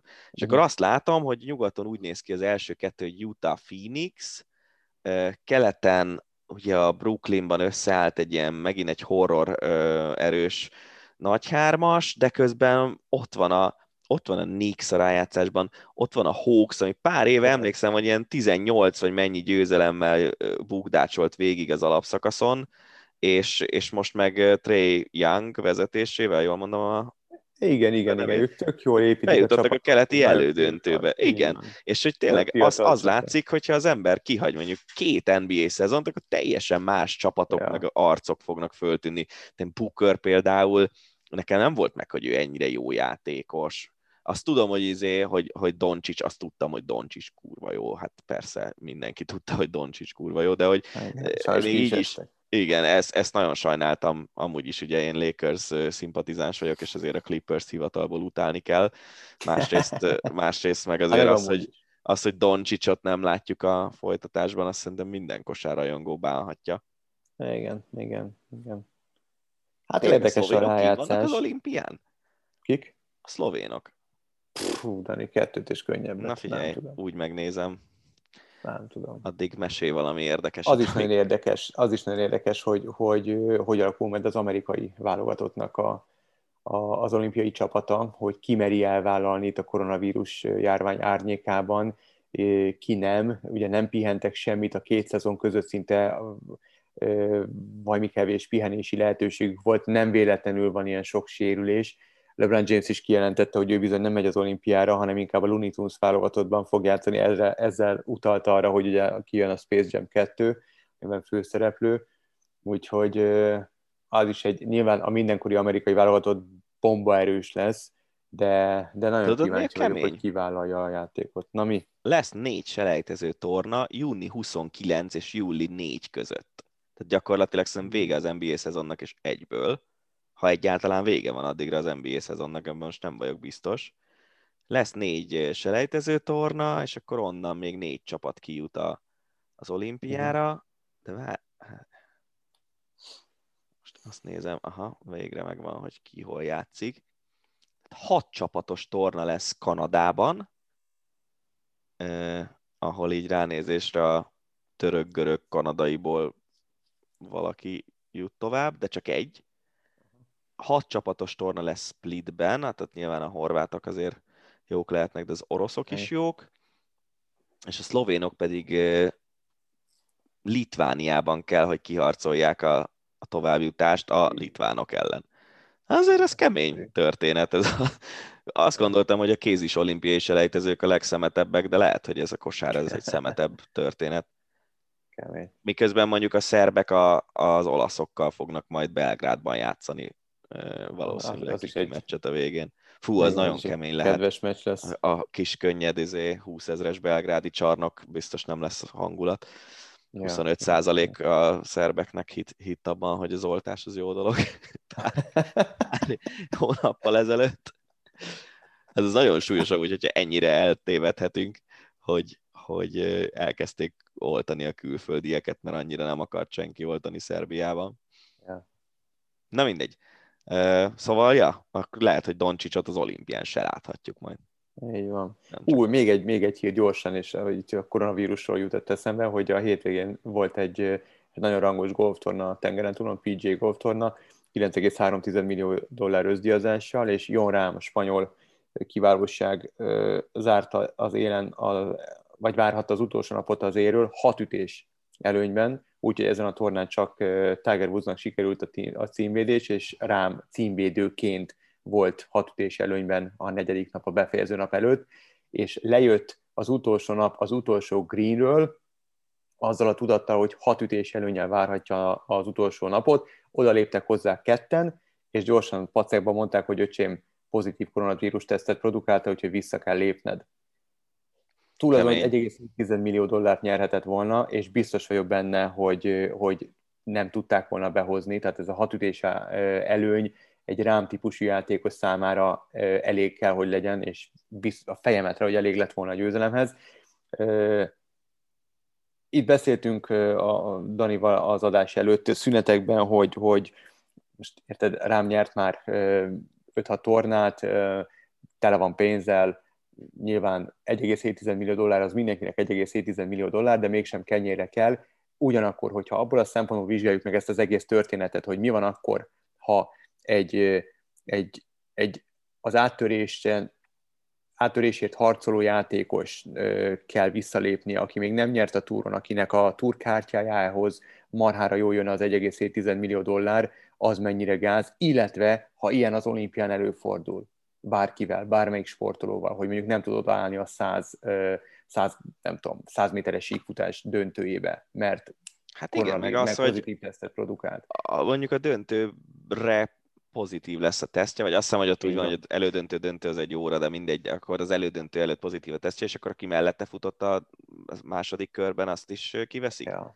Szóval vagy mondjuk igen, egy kajak azért... négyes. Tehát, hát, hogy ja. Basszus, az mi? Tehát, ja. uff, uff, belegondolni is. Ja, de beszéltük az a, a, tényleg a felvétel előtt, hogy, hogy mi, mi van, hogyha mondjuk egy, egy uh, foci é bé, ugye ja. Busquets esete, igen, vagy, igen. vagy hogy mit tudom, vízilabdázóknál ott vannak a, egymás szájában uh, a vízben, és, és ott derül ki meccs után, hogy akkor pozitív igen, lett. Szóval igen. igen, hát sajnos szerintem lesz is ilyen az olimpián. Azt igen, itt, itt, itt lehet, hogy lesznek ilyen tragikus ö, sorsok, tör, történetek. Hát remélem, hogy minél kevesebb. Igen. Meglátjuk. Ebben bízunk. Na jó, szerintem jó. Akkor ezzel lezárjuk a mai podcastet. Amivel készülünk jövő hétre, az pedig nyilván a foci é bé lesz elsősorban, meg igyekszünk folytatni majd ezt a kommentátor bemutatós beszélgetés sorozatot. Ö, igen. Valószínűleg ez lesz a két témánk, és reméljük, hogy meghallgatjátok majd jövő héten is a podcastet. Mostanra köszönjük szépen a figyelmet. Sziasztok! Sziasztok! Ez volt a Hosszabbítás, az Eurosport podcastje. A műsor témáiról bővebben is olvashattok honlapunkon az eurosport pont hu.